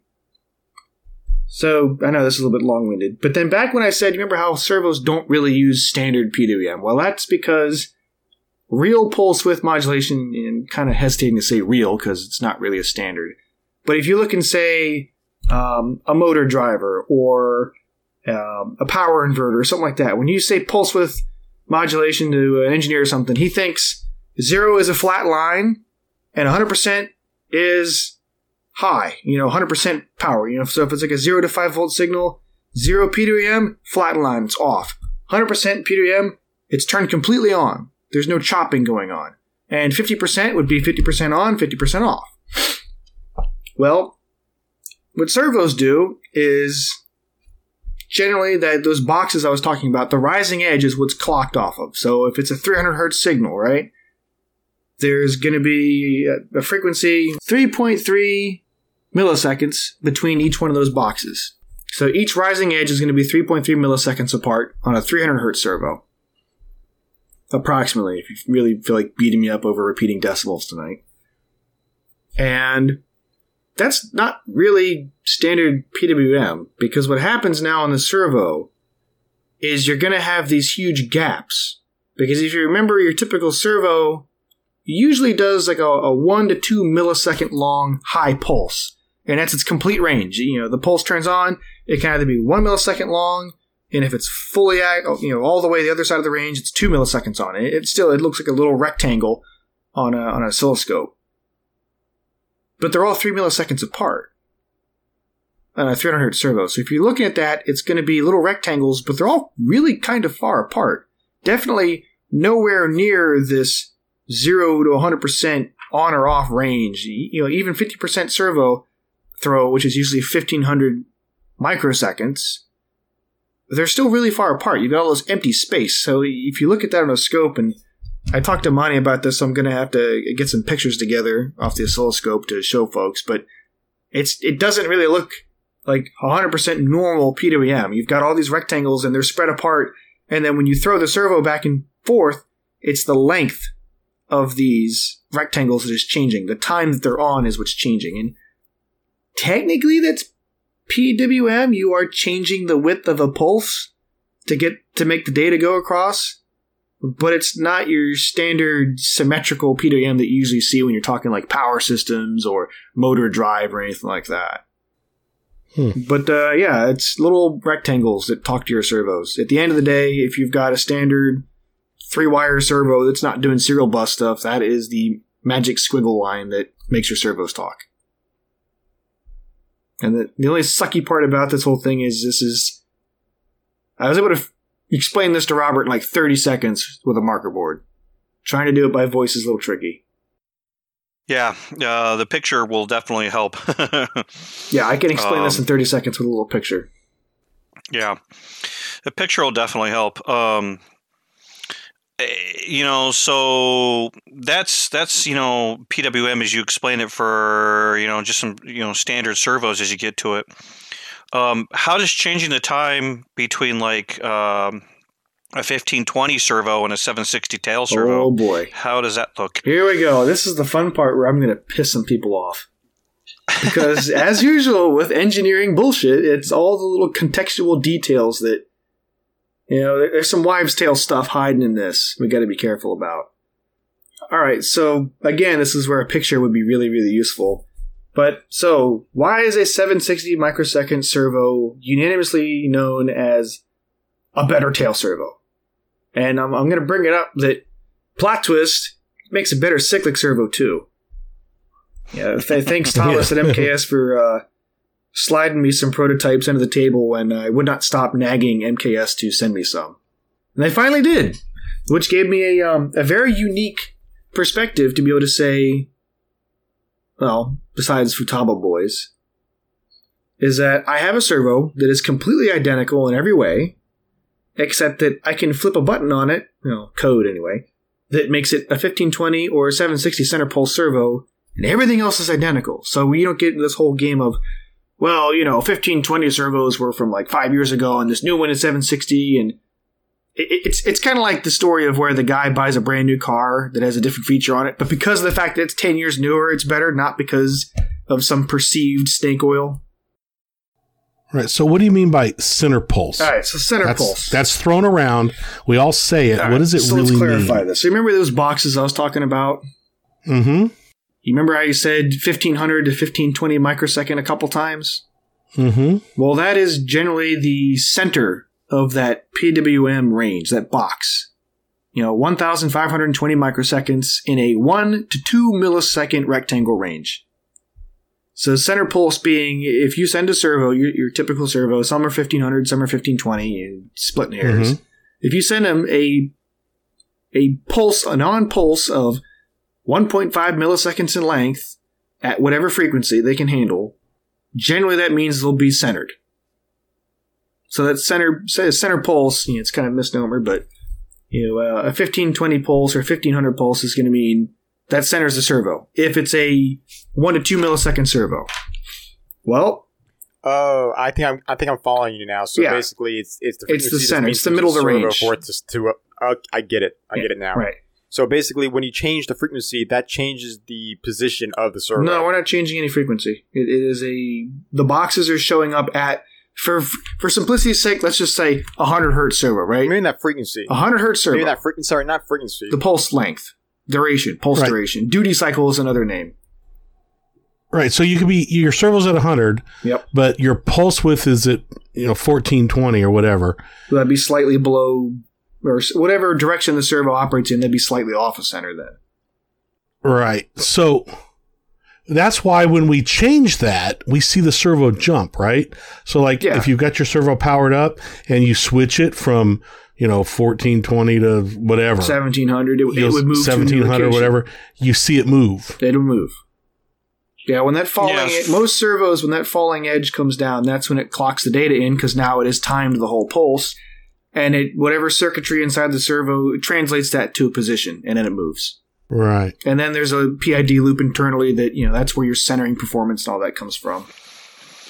So I know in in play in using the CGY and setting it up, um, you know, specifically like when you're doing collective, um, it'll ask to see a low, mid, and a high, and so when you go to low, you'll that. see it output eleven, you know, eleven It's usually hundred, pretty which low, is Mhm. yeah. which is 1.1 millisecond. When you go to mid, it's you know 1.520, 1.5 millisecond, and when you go to high, it's 1.940. Usually like one nine, yeah. Most servos, I've Yeah, one point nine four zero, which is one point nine millisecond, and that's sweeping the entire range on the Yes. collective. Um, That's so everyone's kind of clear on what we're talking here with a 1500 servo, right? You know, like one one Right. to two millisecond range just gives you the the full range of movement of a servo. well, and, and let me add this, Mike. Um, you know, a lot of times when we're changing the center of a servo, what we're really telling the servo is instead of using you know fifteen twenty as the center, we're telling it to use fifteen hundred or Well, you're not telling the Right. servo 1480. to change. It's it still thinks center is 1500 unless you went inside the servo like one you can reprogram like a Futaba or a JR. 1500 is always the center. All you're Agreed. doing, Agreed. Right, Yeah, right. all you're doing is you're telling your receiver that when I've centered the sticks, use yeah whatever value, whatever arbitrary value you picked. Right. So if you're slightly off, so if your horn, uh, just to put this in real world, you're setting up your cyclics, your horn is slightly off. So you s- use the center pulse to set that. At least you do on the brain, right? Yeah, a good place to look Um, at that is go into the brain advanced menu, go under Right. servos and setup, and look at what the values are there, and you'll see the actual microsecond values that the brain is spitting out to the servos. Right. Right. Yeah, you people probably been like, "Oh yeah, I've seen numbers that look like seventeen hundred. I don't know what the hell that means." Well, that's what it means. Yeah. Now, okay, let me let me let me ask you this, Mike. So, okay, 1520, 1500 uh, pulse width servo. Yeah. You go in the brain. Let's say in the brain right there. You change that to like a different value, not insanely much, but like let's say it's 1520. You set it to 1530. You can you have a fluctuation with the servo, right? It's going to change. The Yeah, it's going to of it, move. right? You know, that's going to be what your brain is telling the servo to be idling at. What center? Yeah. What center is that? Well, the servo, yeah, the servo always thinks that 1500 or whatever is center. That's programmed in the servo. But when you quote unquote center your servos with a flybarless or whatever, all that's saying is, well, now the flybarless, when it sees zero input from you and nothing's going on, that is where it's going to place the servo. Okay, so I think I know what you're getting here, and I'm just going to put this out there as an example for maybe other people that might be kind of. Well, there you go. this. I'll simplify, So- right? You got a brain. the servo's off center, right? Your horn's off, or you've got a V bar or whatever, and you, and you go in there and you're like, all right, well, I'm going to cl- start clicking the plus button or whatever until it's This centered. is exactly what I was going to get yeah, with. and yes. then what's really happening under the hood is, well, the gyro is telling the servo 1600 or something like that now. Right. So, what does that do to your f- endpoints? So this is something that I've. You remember how Monty said his Futaba, you know, was low and high was more like 1.1 and 1.9? Uh huh. So your typical servo will do that. I don't know your your 120 degree sweep that you use for helicopters or something. It'll do that in like 1.2 to 1.8 or something, right? So when you change your Mhm. center around a little bit, if you're off center by you know, like one to 200 microseconds, that's perfectly fine. There's nothing wrong with that. If it's to get your geometry, your geometry is far more important than whether or not you are 50 microseconds off a center on the servo. Who cares? It doesn't make any difference. Not unless there's some horrible bug in the control software of the servo that doesn't like being centered. So that's fine. The problem starts if you have somehow found a way to set your geometry up that you need your servo wildly off of center. Well, now you do have to worry about going out of range on the servo. I've Yeah, seen that's where I was going with that, and. I've seen it like MKS servos just turn off when you go outside of their operating range. Other servos will just freeze up or, or they're just peg at far end. But yeah, like a lot of MKS servos just turn off to tell you, hey, you've gone out of range. Um, and what can happen then is you can start chasing phantom throws that don't exist now. Like you, you're asking the servo to essentially do like 2.1 or something and it stops at 2 and you're like, why are my throws unequal? You see it a lot in the airplane world, where guys Right. aren't using control arms that are long enough, and or they Well, I think you see it a lot on helicopters too. yeah, or guys that, that Especially they the center tail. things up, and the servo's wildly off center, and they don't realize it, and then they just keep asking for more. Right. But and it's affecting your end, the other end of it, correct? Exactly, because you only have a communication range of, for brevity, let's just say two to one milliseconds, and if you stick Right. your your center, not paying attention at, at 1.7 milliseconds, you're probably not going to be able to mechanically in the servo or software wise be able to get the full throw on that end because you will run into Right. to- yeah you'll run into like two milliseconds before you get the full degree throw you're after. Right. So TLDR, pull the horns off and make sure everything is actually electrically centered first. Right. So, as close as you can possibly get them. so I think everyone is mostly straight on your standard PDM, right? right. As far as servos go. Yeah. So you know, you know, one to two milliseconds. You know, the rising edge is every um, hundred hertz or whatnot, or every hundred milliseconds. So you get you know, or actually no, it would be ten. Sorry, ten milliseconds. So we're good, right? hmm So back to the question then: Why the hell do I care about a 760 servo, and why is Kyle Stacy or, or Bodo's telling me it's the best damn thing since sliced bread, and I'm stupid for not using one? So the context background on this is: so you know what PDM looks like, right? It's a box. There are X amount of boxes happening in one second that gives you your your, your refresh rate, right? Those boxes are one to two milliseconds long. Well, what happens when we try to run that faster, right? If you can kind of imagine it, if you run the frequency faster, the boxes start getting closer and closer together, right? There's less dead time between them. So, let's see, do a little math real quick. And sooner or later, what happens is the boxes are on top of each other. And that happens right around, I I think it's about 350 hertz where it really becomes an issue. I mean, I'm just kind of thinking out loud here. I haven't actually looked at the numbers in a while. Let's see, I could look real quick, actually. But um, yeah, like most, you probably notice like most flybarless systems, when you're in 1520 mode or whatever, they don't usually go let you go faster than 333 hertz. Right. Well, the reason is your pulses are now going to be on top of each other if you keep going too much further. So then, how do you go Hmm. faster? Make the boxes smaller. Right? Compress your range from Oh, okay. from 1 to 2 milliseconds, well, now they're like 0.2 to 0.9 milliseconds. And now your center is 760. You're compressing the entire range down.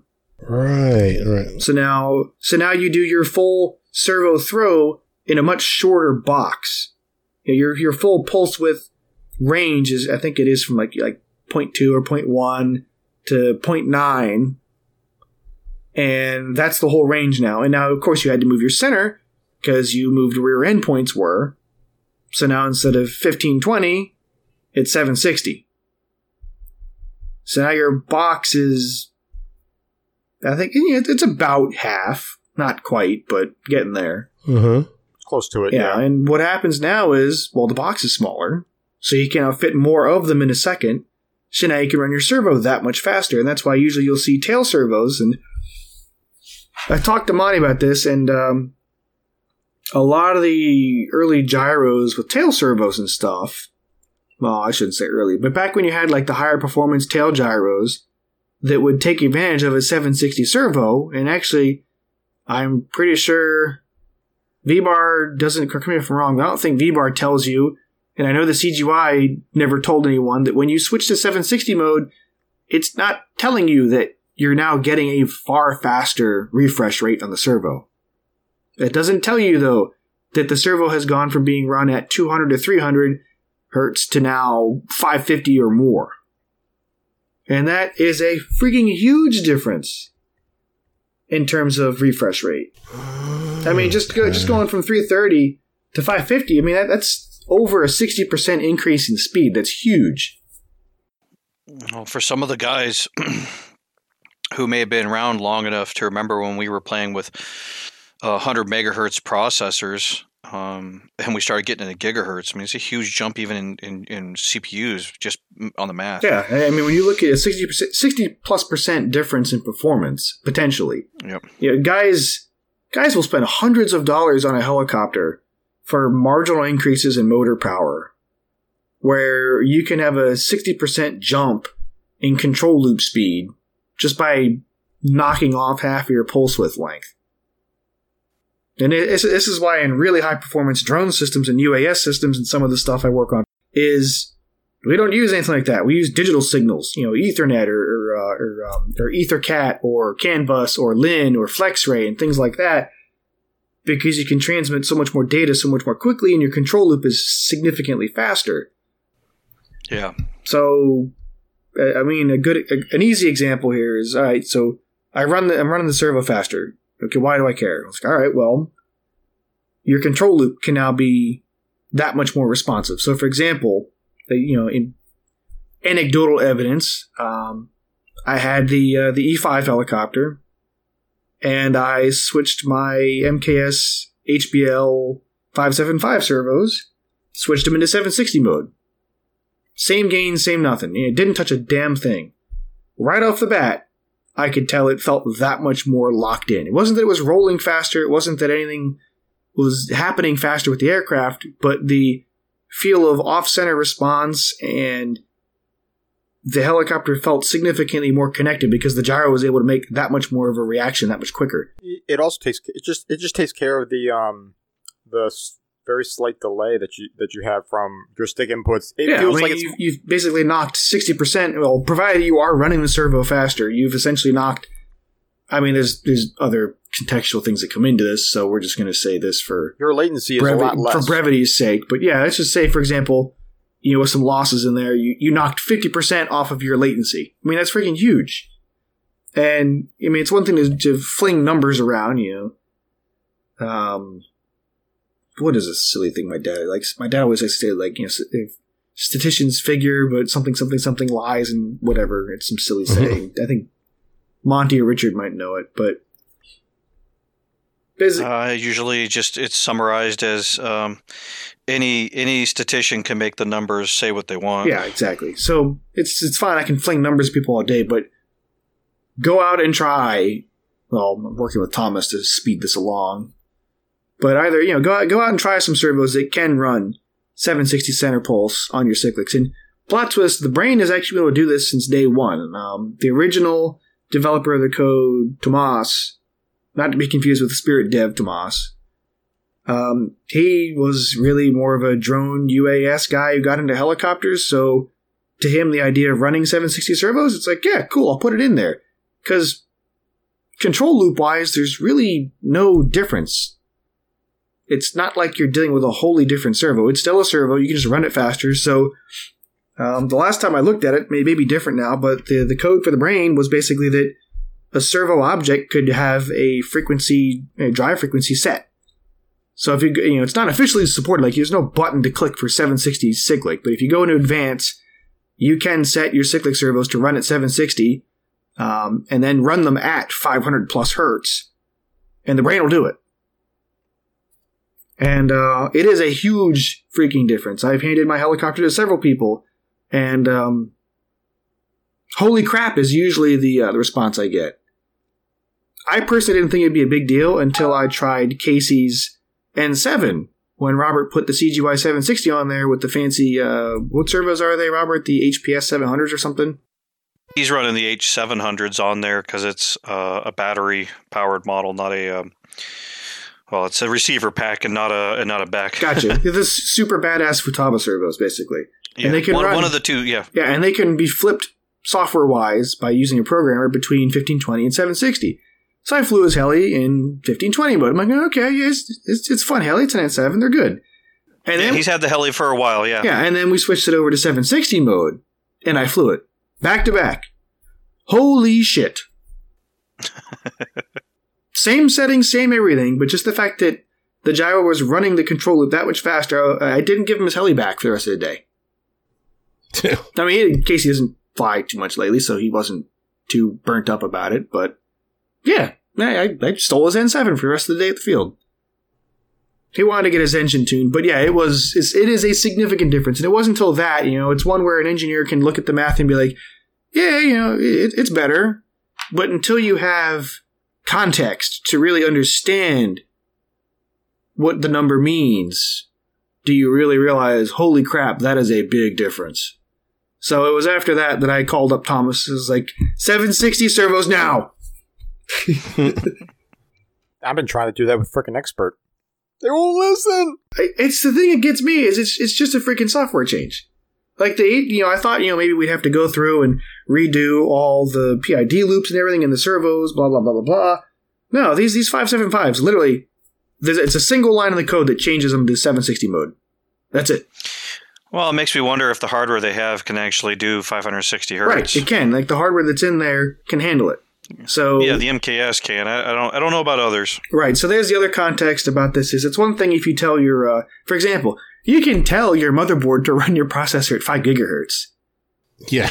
Whether or not it can actually do it is an entirely new thing. So uh, I guess the asterisk, as always with engineering topics, is so you set your servo to 550 hertz, and now the control loop can run, you know, approximately 50, 60% faster. Well, the next question is okay, um, everyone has probably seen how a McLaren can go 200 miles an hour with, I don't know, 600 horsepower. But to go 240 miles an hour, just 40 miles an hour faster, uh, a Veyron has some absurd value of probably close to a thousand horsepower. The first ones, yeah. The first. The first ones were a thousand. Yeah, so that's it's the same diminishing return is when you want to be able to move a helicopter that much more quickly, that much faster off center.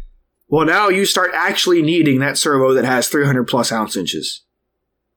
You know, if you're sport flying or something, or you're not using a control loop that can really drive servos that quick, or you're not using servos that can move that quickly, and you're flying a helicopter, throwing four or 500 ounce inch servos in there, you just it's it's wasting. You're never actually using that. You might use it in some, you know, off center cases like that, but eh, unless the servo's quick, it doesn't make sense. On an airplane, yeah, an airplane makes a lot of sense because you got a control surface that'll destroy a servo unless it has four or five hundred ounce inches because you only got two servos for this giant wing. You know, there's a sustained load there. But for Yeah, it's not like we have a, a six. It's not like we have a six or eight inch cord No. uh, surface. I don't have a two by four in the wind. Yeah, So with a helicopter, yeah, unless you're like I tell people, all right, you want a 3D monster, then honestly, yeah, give or take about 300 ounce inches and 0.08 will do you. But now you get into like 575s and the HPS servos where they have 300 plus ounce inches, but now they can also go 0.07 or faster. And also now you're able to drive them that much quicker. So now that torque suddenly matters. You're going to be using it. And uh, holy shit, it makes a difference. Hmm. Yeah, you want locked in feeling? Oh my god. And so the flip side of this, too, another side effect, is the fact that because your entire control system now refreshes this much more quickly, you can run your gains that much more higher. I um Mhm. not thinking I, I told a buddy of mine who also flies brain he asked me for some setup information off of my kraken. So i started listing him off gain numbers and, and rate numbers. He's like what the hell are you smoking? That would explode your helicopter. I'm like oh wait. Um i forgot. I've got secret sauce servos. Let, let me go dig up the file from when they were 1520 set Hmm. Yeah, because the fun part is is when you start running all this, and and people remember it from PCs. You start running everything faster, things get warmer. Yeah, so that's the last thing I was going to touch on. Um, yeah, so it goes faster. It, it, it, it does the thing. Fuck yeah, it, go, it does the thing. It goes fast. But um, well, well, doing that kind of requires power. So things are going to get warmer. Um, if the engineers designed the servo right, it's designed to deal with the increased heat and increased current, and you shouldn't be blowing MOSFETs up.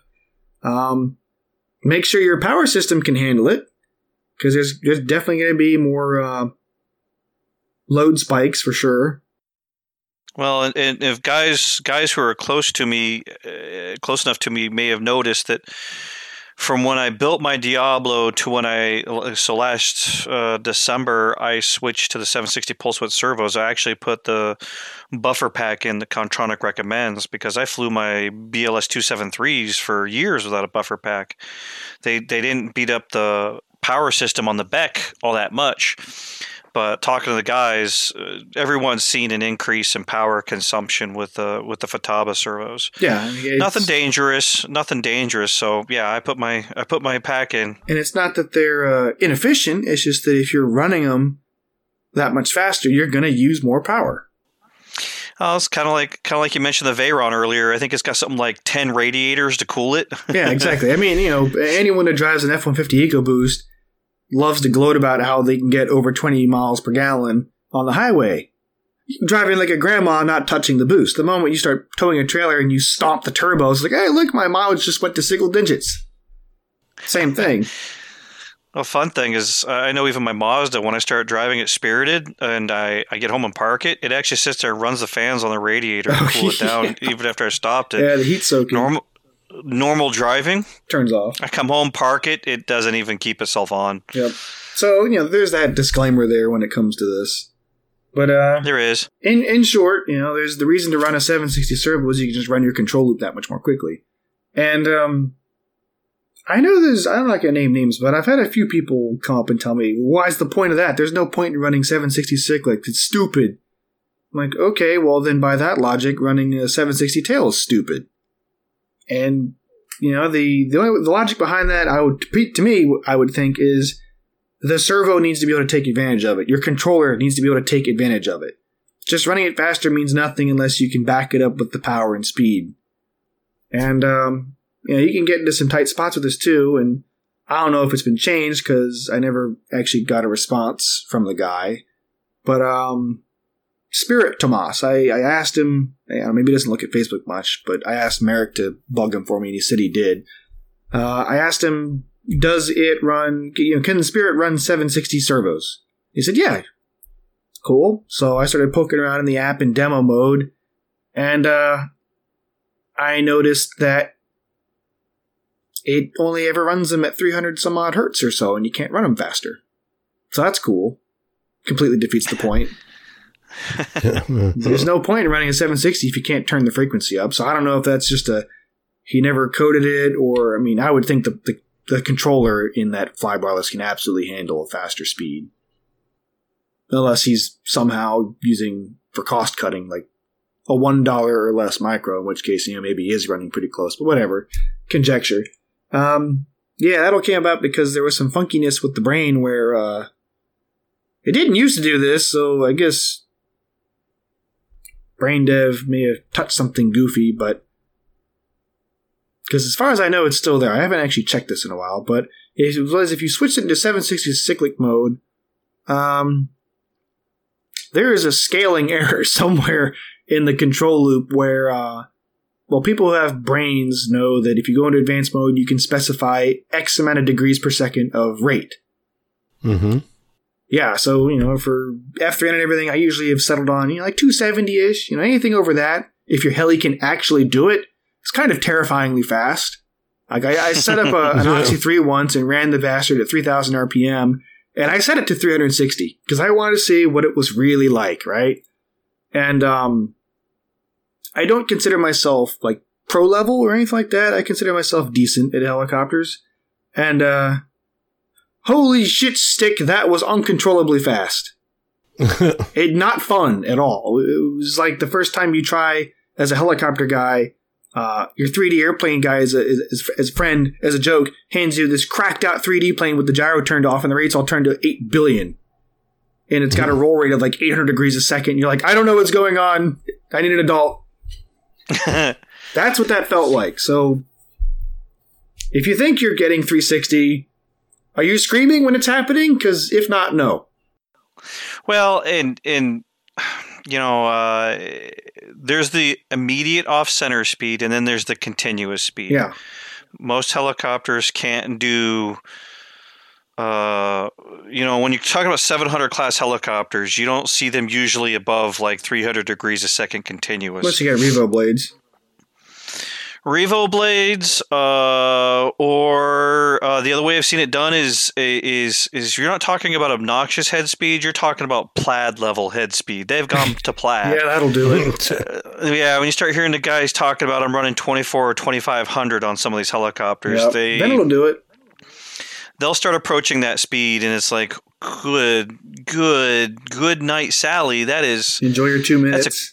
it's a quick flight. It's amazing if if you got the skill for it. It's an amazing flight. to that end, yeah, usually I settle around yeah 270 or so for you know F3 and even hard 3D. I usually don't go much above 270. It just doesn't get used. So you know, I set the brain to 270 and you know, I go in and fly it. I'm like, "Huh, this feels kind of weird. It's it's it's slow. Robert, come fly this helicopter. Yeah, what'd you do? Did you turn your rates down? No, I just switched the servos to 760 mode.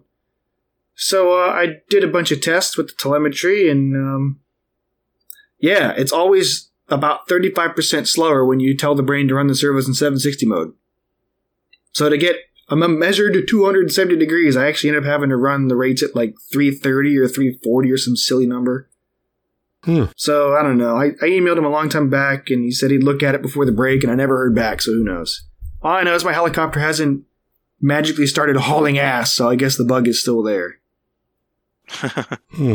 I'll know when he fixes it because either the thing's going to blow up or it's going to go into plaid speed and chop my boom off. well, and and this wasn't all meant to be all about like 760 servos, but it's a great it's a great point on how the math truly shows why a, a 760 pulse width servo driven at a proper hertz rate is truly faster, and con- and the control loop can take advantage of it. If you've got the mechanics and the control loop to back it up, it is. And you don't care about power draw, it is ostensibly better. And honestly, I wouldn't even say power draw because for someone who's doing like F3C stuff, if your airframe responds quickly enough, I would say that running 760 cyclics could probably help you out because now you can run your flybarless system that much more of a faster control loop. So, Oh, yeah. so any little bobbles and stuff. So I bet the guys running CGY 760s are laughing it up. The interesting thing is how the various rotor blades Oh, um, that yeah, we gotta get into that. can play into it. But yeah, the servos are. Uh, I run higher gain values. The the Flybarless controller is reacting faster. The model is. It's it's kind of like handing my gyro a, a, a dose of crack. it just seems to be faster at it all, and it's like, yeah, okay, I'll just keep handing him crack because he does better. I'm, I'm thinking for chill out, I might have to hand Mr. Scott the uh, the Kraken with the secret sauce servos, and I've had them for and, and see what he thinks because I don't think he's played with them yet. To be honest, Scott has actually flown uh, Jason Bell's helicopter running the 760 with So- the so with he the noticed. HP, with the yes so he, knows. This is still kind of fringe, honestly. Like even last winter when I got the you know started talking to Thomas and we got the secret sauce servos, and that was right about right after when Futaba released 760 cyclics, and I would bring it up to people and they'd be like, "Are you running tail servos on your cyclic?" And I'm like, "No." But no one has brought this up, and then Now, now that you brought it up just now, I'm going to cut you in here. What is wrong with running just tail servos to get that 760? you just don't have the speed. You don't have the torque. Speed's there, but everything but you don't have the torque. That's what I thought. Because I was, I was, I wanted to talk about that really quick because we've been running 760 tails for a really long time, Right, right? and you, to get that speed on a tail, you don't require a lot of torque to back it up. On a cyclic, you do. Gotcha. Well, for large movements anyway. You know, if you're doing large excursions, you want the speed you need it. If you know, if you're doing like tiny little movements, you don't need it as much. You start getting into engineering Right. terms like uh, jerk and all that. Remember, we, we went up in, in torque when we went uh, direct servo to swash. Yeah, Right. When we were still running pull, when we were still running push pull, you didn't require as much torque. yeah, you had all the leverage mechanical stuff. Mm-hmm. But Yeah. Well, and, and and the big thing, you know, one of the things I wanted to get to is as we play with various systems on our helicopters, you know, we usually see, you know, like uh, Futaba on on a lot of the systems. You got, you know, when you're playing around the transmitter, you see numbers like negative 100 to positive 100, with zero being center. oh, this is what probably started this, isn't it? Yeah, and then you know, Spektrum, it's pretty usual to see zero to 100, Mhm. with 50 being center. Yeah, I think I think I've seen that. and so when you when you run into these various ranges of what they're giving you the big thing you have to remember is in the end it's getting it's getting equated to you know how many milliseconds is the width is the width of the pulse to tell the servo where to be Right, because I mean, like we said earlier, you're dealing with different domains. You know, you're Yeah. you're not your your processor in your computer doesn't see Ethernet packets. It sees raw data that the Ethernet PHY has decompiled from whatever and sorted through it. so much the same way, at the end of the day, the radio is handling ranges differently. All it's going to do is confuse users trying to talk to each other, or you know, if you're trying to do flybarless integration, you've got to step into the world of the radio developer and talk their language. Oh it was it was fun watching uh, and talking with rich as he started using the Jeti with a cgy 750 and he's doing he's teaching at the collective range and it's running its numbers much further than what Futaba does. Yeah. Or uh, and so in the, in the, in the end that that controls like endpoints. You know, you start playing around with endpoints and the endpoint menus and transmitters. You know, it's you know all those things are just playing with that width of you know how telling it how far to go or where's you know, where's the center at the end of the day is what it's doing Yeah, I guess because I guess a fun story. What was this? IRCHA. Was this the first IRCHA I went to? No, it was the second one I ever went to. Mm, second or third, Yeah. it was 15 or It's 16. the second one I ever went to, which is probably fifteen. Yeah, 14 was our first. 15 or 16 would have been Yeah, second or where I decided I'm bringing everything with me because I don't know what to expect. I'm here for the first full week plus experience with you and Nats and everything. And uh yeah, this this was interesting. So uh, one of the things in my bag was an oscilloscope because you know they're cheap nowadays and tiny. So as I was, cheap's, cheap's relative. well, you know, hey, I mean two or three hundred bucks for a basic one. Yeah, but it's two or three hundred dollars. You got to know how to use it. Yeah, there's that part. Yeah, This- otherwise it's a three hundred dollar paperweight. you need to you have someone to show you the ropes or go watch some YouTube EEVblog or something. But anyway, I was putting around on the stink bike and uh, I ran across. Correct me if I'm wrong. It is Clint Aikens, right? Who used to work at Castle. Yeah, Okay.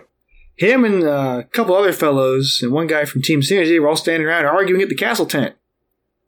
And I, I think this was right when the V bar control was the V con- yeah the V control had come out that year, and they were all standing there like the stupid V bar stuff doesn't work with Castle. I can't get the bailout mode to work. So they were going back and forth and blah blah blah. And I'm like, well, did you look at endpoints? And he's like, yeah, they're maxed out. And, you know, the, the Castle's just sitting here being dumb. Like, well, I don't know. V bar is a new radio. What does it do for endpoints? They're like minus 100, 100. I'm like, no, no, endpoints, range, PWM. So uh, it wasn't Bodos, but Cherry was there because he, he's one of the guys who uses Futaba and um, Silverline V bars and everything. So he was curious, and he used Castle at the time. So I go back to the to the car with Monty, and he's still finishing up some Nat stuff, and he sees me pulling. no, IRCHA IRCHA was going on at that was point. Was it full IRCHA? oh, it was full IRCHA. Yeah, it was the evening. It was like it was like Friday or Saturday night. No, it was Friday night. It was It Thursday was or like yeah, night. it wasn't quite the weekend yet, but it was close. Point being, I go and I get this scope, and Monty's like, "The hell are you pulling that out for?" It's IRCHA. Like, don't worry about it. I'm gonna go I'm gonna go stir some shit. I'm gonna stir the pot, man. It's gonna be good. we're, we're gonna see which company is wrong, and we're both gonna get to laugh at them. So, um, and then um, I guess Neil's home right now or something. Girlfriend's yelling at you, huh? Ah, Neil walked in. It's all good. Um, so yeah, so I I, uh, I bring this scope over there and we, we plug it in, and uh, well, it turned out the Germans, being who they are, took exactly one to two milliseconds to be the quasi standard that we all use for PWM servos, which was a fair assessment. You know, most servos don't ever go over 1.1 to 1.9, right? Yeah. Well, Castle, when you do the bailout mode, extends that range to like 0.9 to 2.1 or something. Yep. So, uh, Hmm. yeah, you were never going to get a Castle ESC to ARM using V control ever. So then all the finger pointing started, and I took my scope and I walked away chuckling. Yeah. Yeah, if if uh, I I I, sup- I will assume many listeners have have owned a castle once upon a time, and if you pull open their logs, you'll actually see the milliseconds that it sees from the the you know your your system, what it's being told via you know your transmitter through your controller or your receiver to what it's actually acting on, and you can see that.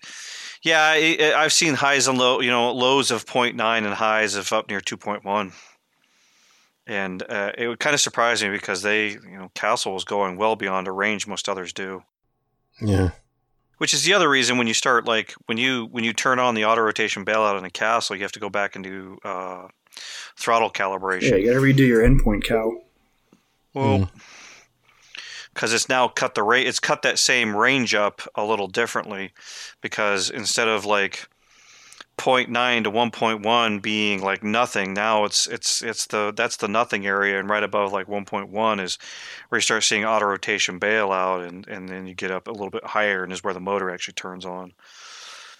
Um, so yeah, uh, all that to say that you know the scale you see in your transmitter in the end has to is is usually getting down to a scale that has something to do with pulse width when you're getting output to something like a servo. Yeah, when you start talking with our flybarless controllers, they're not talking straight PWM anymore. They've gotten they need faster and they're doing serial and all that. So they changed the protocol a bit in there.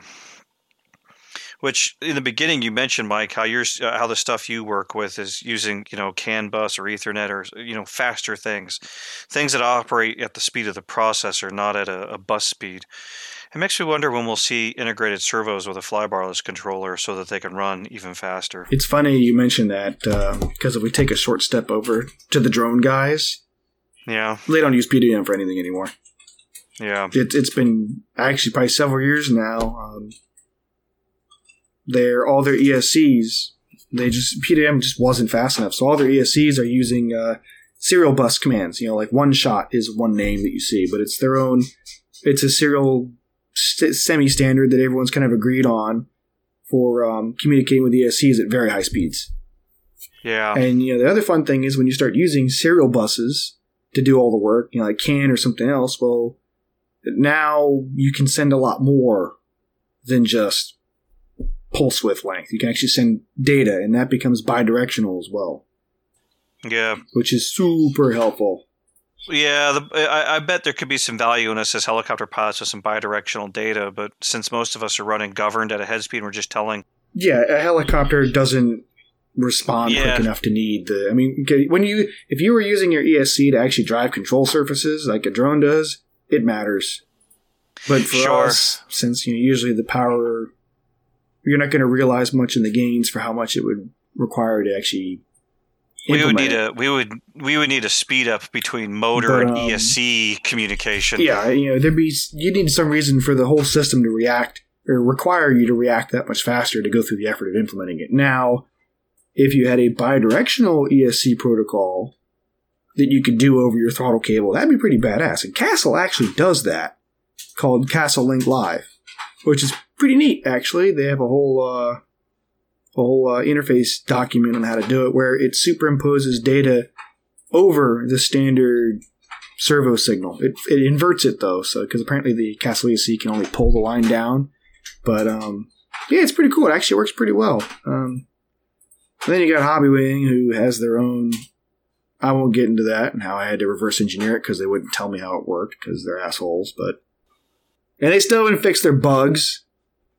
Stupid American, buy the product. So that'd be nice. You know, not not to shit on them. I mean, the hardware is decent, but there's a couple simple bugs that would be nice if they got fixed that haven't been.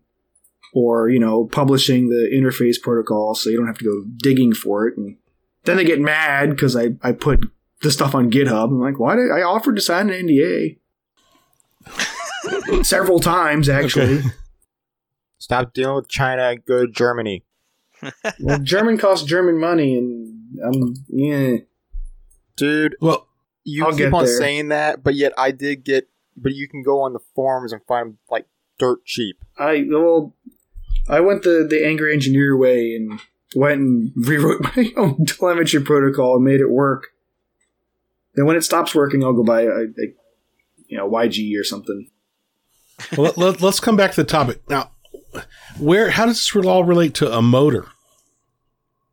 Uh, I mean, we've got that on the list, but no, I was saying in terms of motors that I think it relates to the ESC when it comes to the motor. You're when you come to ESC to motor, it doesn't relate. yeah, it's just it's, it's how you're talking to a servo or an ESC. Like the drone guys needed their well, motors. you're just and talking to it. Yeah, it's just how you're communicating. Instead of PWM, the drone Right. guys needed speed that was beyond your typical even 760 range. So they said, well, why are we still playing with this crap when we can just switch it over and start talking digitally? And while I say digitally, I mean using a serial bus, you know, serial data, right. where now you can do bidirectional communication. I don't know if one shot is, I haven't looked, but it might be. And being able to run it at, you know, 1,000 hertz or more, you know, probably like several, maybe even in the hundred thousands of bits per second, you know, 100K or something faster than that. Hmm.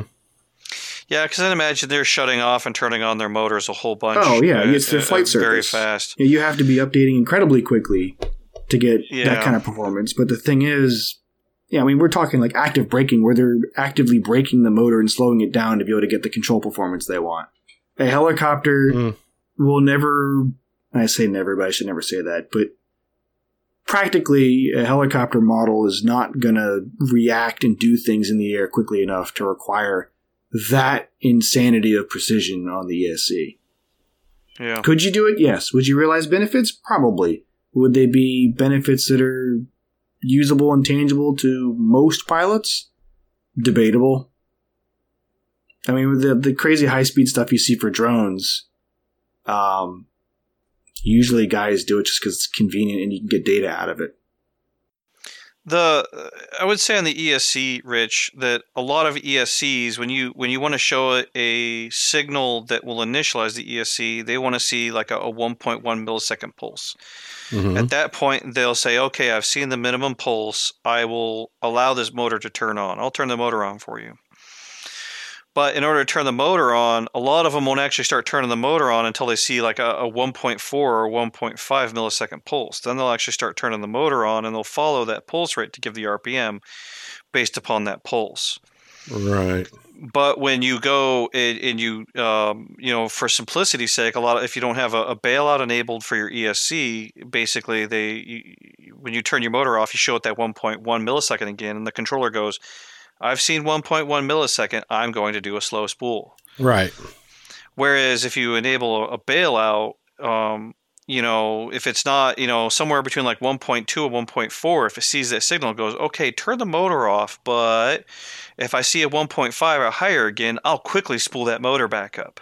hmm Unless I see a 1.1. What's that? So it's it's seeing a uh, so when you're, when you're doing like your, your bailout and stuff like that, you are set setting like so if you want to do a bailouts or a throttle cut, a throttle cut basically will will lower your throttle to the point where the ESC will reset pretty much. That's basically it's it's, it's the same thing. The, it's showing a lower PWM uh, to the point where the ESC will say it, it it's time to restart.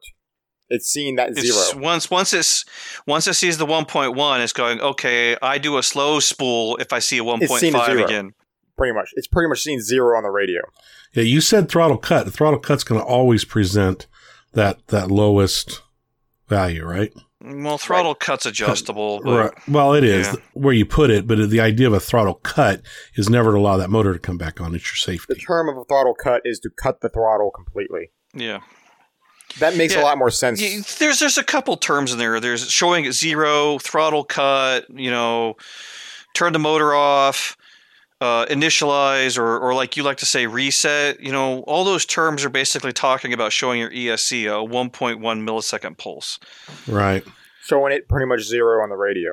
The lows. That Well, go. it depends on the radio manufacturer. Some will call it zero. Ah, some will call it negative 100. Um, you know, uh, uh, uh, they call it something different. well, Let's just say the point of no return. well, it's not really a point of no return. It's just a point of adjustability. Right. You can adjust. Yeah, you can adjust the point. No, I mean, oh no, I'm I'm just being sarcastic, saying the point of no return. Like if you turned it off completely in your auto and you need to bail out, you're kind of screwed. it's I'm where just your zero sarcastic. is. Think about it. I mean, Yeah. Right. It's where zero is. yeah. What we would call zero on the radio, or where you know, what I mean, it needs to see zero. So if can't, and I know it's not. That's not the pulse width we're talking about. That's just a number. It's just a number. It makes it uh, convenient for us humans. Oh, right. To, to talk. So we say can't, if it doesn't see zero, it's not gonna it's not gonna Yeah. initialize. Same Yeah. thing with slow spool, right? So, um, but unlike on my radio, which I fly Jeti, throttle cut. I have a throttle cut and I have a throttle hold. Yep. Throttle cut means turn everything off. Don't turn it back on. It's a separate setting. It's a separate item. It's a separate thing. Um, Spektrum does the same thing. They have a throttle cut that says this is a safety thing. Don't turn it back on. And I think for V control, it's motor idle and then motor off. Yeah, I'm not familiar Yes. with V control, Yes. so Yep. Yeah, V Control introduced something in their controller well before I flew them, where they would idle the motor, uh, electric motor. They would keep it spinning at a very slow RPM, so that when Yeah, you wanted to bail out, it wouldn't be such a high amp draw. Um, yeah, and it's it's such a slow RPM that it's not a it's not it's it's not engaging the one way. uh, yeah, it does. Oh, really? It's still engaging the one way? Uh huh. It depends on your one way, but uh, when I played around with it, it would it would spin anywhere. It usually spun about 700 RPM on my on my Whiplash or my E700. Oh, that high. Uh huh. It also Oh, wow. depended upon the rotor blade. Um, uh, I'd also think it would depend also on the motor too, the, like the pole count in the motor and all. that stuff. Sure, sure, sure.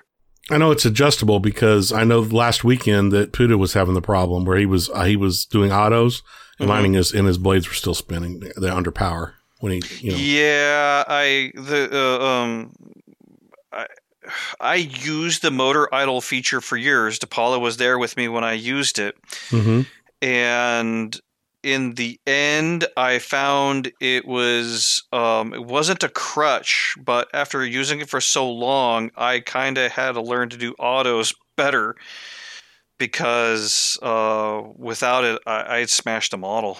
I didn't control my head speed well enough because I wasn't, you know, it would always spin my head. And then when I actually turned the head off and, and did an auto, I got to the bottom of the auto and slammed the model in because I had no head speed left and it just dropped. What was that thing you smashed? Model? The model? You smashed the model? Shut the fuck up. There's a hell my yes God. reference right there. um, the interesting thing is a lot of guys who are playing around, or if you, if you got a Scorpion uh, V control combo, you can hear that odd sound when you hit throttle hold. That's actually a Scorpion controller using the brake to stop the motor at a at the at the optimal spot for a restart. Huh. Yeah, I had to. I had uh, enough asking. Finally, found an answer. But yeah, the Scorpion actually uses brake to stop the motor because um, while all of us have a motor brake f- uh, function in our ESCs because airplanes use it, uh, it doesn't actually stop the rotor head unless you have you know no one way bearing, aka the like the Henseleit TDSF Right. or uh, what is- Fireball. Fireball. they have no one way. Dr- direct drive. Yeah, direct drive stuff. Um, yeah, you can use the brake. All it does is stop the motor quick. Hmm. Um, but yeah, it, it's just a, you know on ESCs they like to cut that that that that millisecond range up. Like a 1.1 shows it a, a signal for initializing. You know, 1.2 to like 1.4 is an area. If it sees it after the motor is spinning, it will do bailout, and then the motor will actually start spinning. The ESC will spin the motor up somewhere around 1.4 to 1.5 until you get to you know 100% throttle wide open near 1.9 milliseconds. Right, and the governor, your governor's using that too, right? When you're in governor mode, that's how you, how the governor knows what value to try to maintain. It's a specific Yeah, pulse width. it's yeah, it's well, it's it's taking that pulse width and turning trying it to into maintain it. whatever's to it's yeah, it's turning into whatever's needed for the Right. motor. right. Yeah. But yeah, a big thing in there is you know milliseconds is usually where you start seeing the measurement at in the end. Uh, 1.1 to 1.9. Um, a lot of the systems try and put an artificial range on top of it. Realize that's what you're playing in. hmm um, and that people will cut up that number range to get you know get things done differently. Another good point that you know Mike brought up is you know if you shift your neutral off far enough, you can compress your range on one side. You're not going to get the travel you need. That's why Right. you know centering or, or taking an effort to center is worth a damn. Right. Um, and then in the end, also math. If you you know you can't run a fifteen twenty above like three hundred fifty uh, hertz, because then the the pulses end up on top of each other. There's no spaces in between them. So if you want to run faster, they increase to a 760 or, or decrease the pulse width to 760, and then we can run our hertz rate up, so that we're able to you know tell the servo or the controller well it's really the the the servo we're able to give it more information you know we're able to give it double the information Right.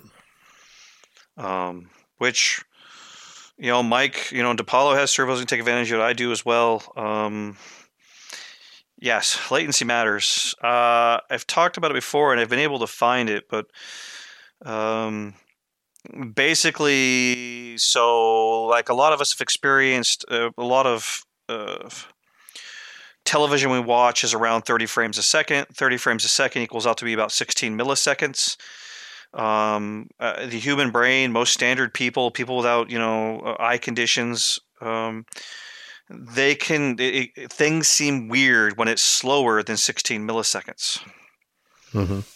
so you remember, kind of Mike was talking about, you know, sixty percent increase. You know, the numbers, the statistics will, will play with it. Remember, there's your transmission latency from your transmitter taking an analog input, making it digital, and outputting it to the receiver, and then there's a latency that takes from, you know, the receiver all the way through the control to the servos. Right. I'm happy to rec- reduce latency a whole way through. Um, you know, fast transmission, fast servos, fast controller. Right. so. That's a good discussion, yes. Yeah, I learned something tonight. I think I, I thought it as would be well. fun. No. Yeah. It's nerdery, it's fun, whatever. Nerdery. Nerdery. Nerd. Nerder. Nerd. Yeah. Nerd. Huh, whatever. Anyway, Yeah. Okay. Close out. I hope y'all had a good time with squiggly lines. Yeah. Squiggly squiggly.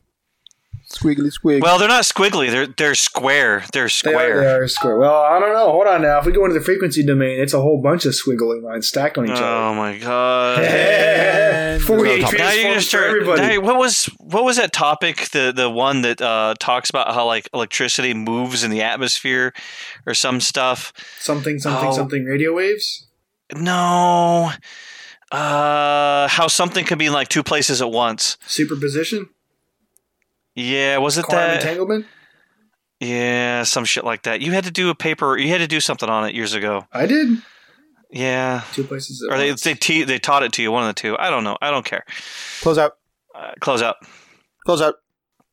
Okay, close out. If I made a fun file, I'll bring in a oscilloscope. Now show you how this works. Uh, shut up and get us a picture. I'll so do I'm it. sharing with I'll others. do both. Blow up your servos. I already did that. OMG, Awesome. thanks you. Dude, I'm not going to go off topic, but blowing up servos on a helicopter and machine isn't yours is just gut wrenching. Oh yeah, that was also fun. Anyway, Yeah, close out. Uh, check out the other great Heli podcast, Free Fall RC podcast, the Heli Head Show, Skids Up RC Heli podcast, Inverted Down Under RC Heli podcast, and the Houdini RC Heli podcast. On rerun, BKRC podcast, RC Heli Hooligans, Full Pitch RC podcast, and RC Heli Nation version 2.0. And actually, BK put out an episode since the last Uh, time they've put recorded. out two since we started saying they were on rerun. Yeah. Yeah, I'll put them on rerun. Yep. Don't listen to them anyways. I do. Oh, I did. Their Um, last episode was in, was pretty cool. Even uh, though it was if an you- It's not- It's not on Podbean, so yeah. Okay. Yeah, that's what happens when you use uh, Android.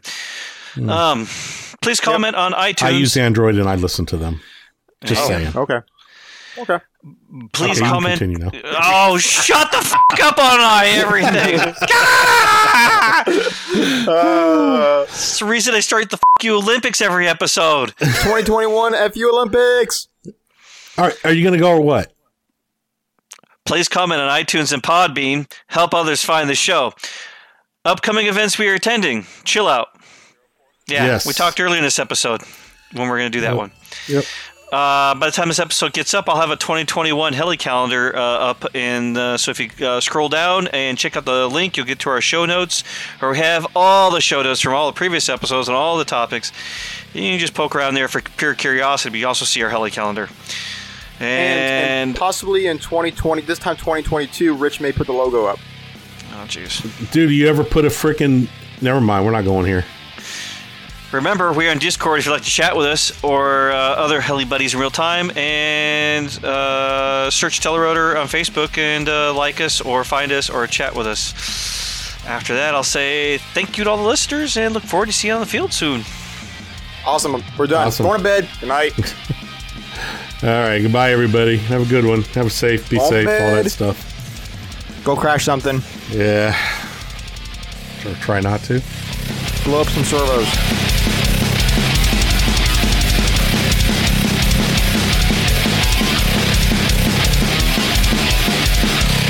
Thank you everyone for listening. We hope you enjoyed this episode as we enjoyed taking the time to make them. If you have any questions regarding the show, such as future topics, events, or anything else, you can send us an email at telerotor at gmail.com or on Facebook, search Telerotor. Thanks again, and we'll see you on the field.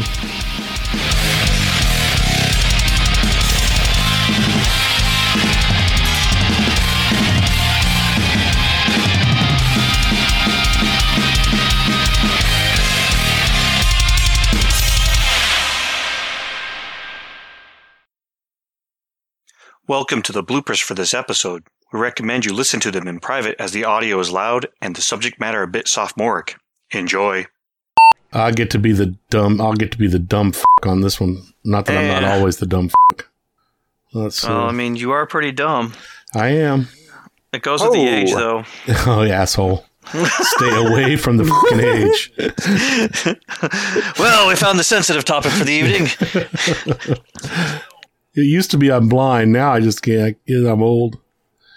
hey, well, does, does, does the heavy proto still bother you? Has never bothered me, dickhead. Apparently, it sounds like it does bother you. It does not bother me. The fact that Bothers everybody talks about it bothers me. It bothers me more. Yeah. What's that? Yeah, whatever. He built it fucking heavy too. Hey man, I thought I thought batteries the, gonna survive. I thought the lighter weight Futaba servos would offset the weight of the ruby ruby red Kontronik Kosmik. Yeah, like that happened. Hey, it needs that Kosmik. Uh, it, it needs a Kosmik to deal with that 4535 motor. It's forty five thirty. 4530. It's it's a it's, It's a a- honking motor. You're not going to put a motor. Jive Pro on that thing, Yeah. and you'd you'd be pressing your luck to put a. a a Kolibri 140 on the front of it. yeah, you would be. I think. I don't know. I don't know. I, Eh, probably not. Well, I mean, as long as we're not like, yeah, no, I think it'd be fine. But I don't know. We're still I don't know. After having Mike, after having DePaulo fly the Protos, the person who's the worst on the batteries is Shaggy. Shaggy. Of course, it is. What did the Apollo pull? 120. No way in hell. Yes, way in hell. It's because I don't treat the throttle stick like a redneck wife in, in a trailer park. Oh. I still think we should just haze all new people by telling them, "Here's a thrust vectoring jet. Set this up. You have 24 hours." if you don't do it right, Robert's going to come whip you. Well, no. First, the owner is going to beat the ever living shit out of you on the field, and then we're just going to clown car your ass. It's just going to be a bunch of Monties piling out of a clown car to laugh Yeah, at you hysterically. And it's a clown car. It's a The clown car. of Guys, angry, you yell like, "You stupid fuck!" Especially What'd if you he do? You had 24 hours to read the manual, and you managed to fuck it all up. Oh, do you baby need a V bar? You're about to give some like former Marines some flashbacks oh to basic. Man with funny All hats those little popping out clown of butts places. coming out of a little clown car. Dude, I'm gonna have nightmares tonight. I hope so. All those little Monties coming out butt first. just no, the vision's just not good, man. Nope. Monty's always come out cock first. How else did they get pulled out? Maybe cocked.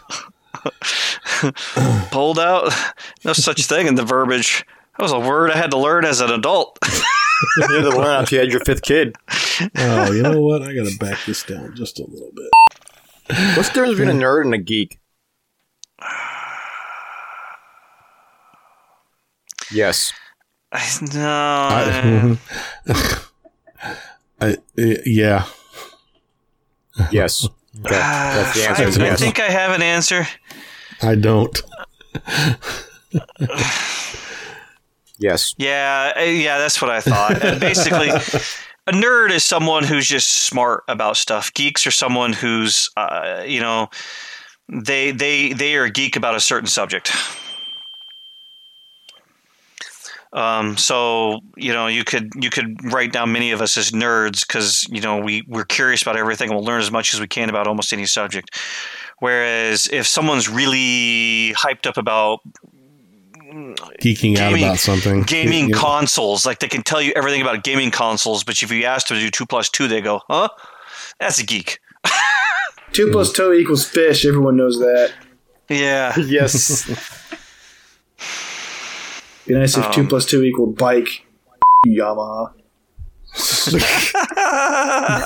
I keep getting sent memes, and they keep being reminded that I'm angry about that. I saw that one you put on the Discord yeah, chat. you see the one in, in general chat, the uh, Yep. the Fairly Odd Parents meme. if I had one. this is where I'd put my Yamaha if I had one. God damn it!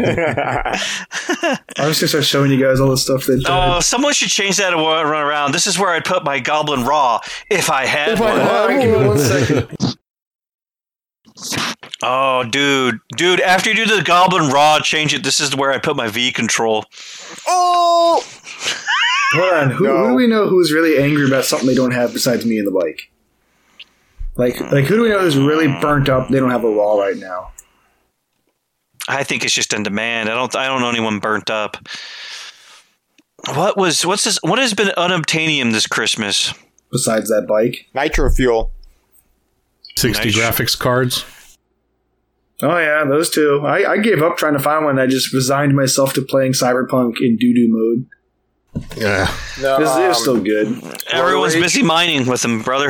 It, it's not that. It's all they the can't scalpers. even get them. the miners are getting screwed too. they can't Yeah, even get 'em. everybody is. the, su- Nobody the can get them. supply was low because components have been hard to get, and then all the scalpers were like, "Oh wait, we can make money off of dumbasses," so they snapped all the cards up. Well, even even between Sony and Microsoft, because they're both using the similar components Yep. from. Um, oh, who's the manufacturer? Of what memory? Yeah, it's AMD. passes? It's AMD. No, it's not memory. It's the video card stuff. Well, This- Nvidia is the one that's all of That's them are. right. Nvidia Nvidia. is the one that's having hard times. yeah. Yeah, but everybody's having Nvidia's- hard times, but Nvidia's been buried. But Nvidia is owned by Yeah, AMD, they- if I remember. Nope, Um, they're their own company.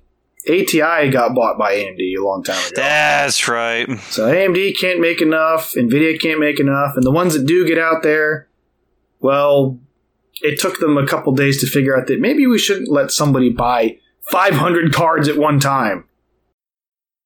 and not only that, but now they're saying that they're going to be more expensive when they do come back online. So that's cool. I guess I'm going to wait for the next game that actually piques my interest to buy a card.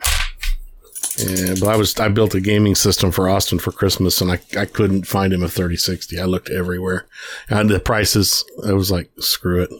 I saw someone asking Uh, a thousand dollars for a thirty seventy. I'm like, you know what? That's a down payment on a motorcycle. Let's go buy a bike. yeah, I saw eight hundred dollars for a 3060. guess what I can't was get? like, you got to be kidding me. I got pissed off about Your graphics cards. Couldn't get one, so I'm like, you know what?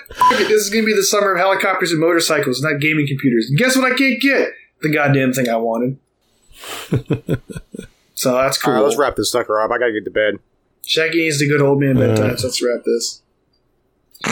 Yep. You know it. He needs his Be knocking on your door tomorrow morning. Oh, wait, you'd be gone by then. I almost did it this morning. I was driving around by, like, you heard still. Just do what everyone else does. Do a drive by in his house. Yeah, you know, I'm all about getting hit the shot at. I'll Just hit- remember, there's gonna be return I'll hit the fire. I'll hit the rumble strip to wake you up. Dude, you know how many This- people can't drive and hit that anyway? It's it's just white noise to me now. The sound of my people. Yeah, I, I don't even hear it right now. next to so that many people can't take that turn straight. I don't know if I'd care to. Um,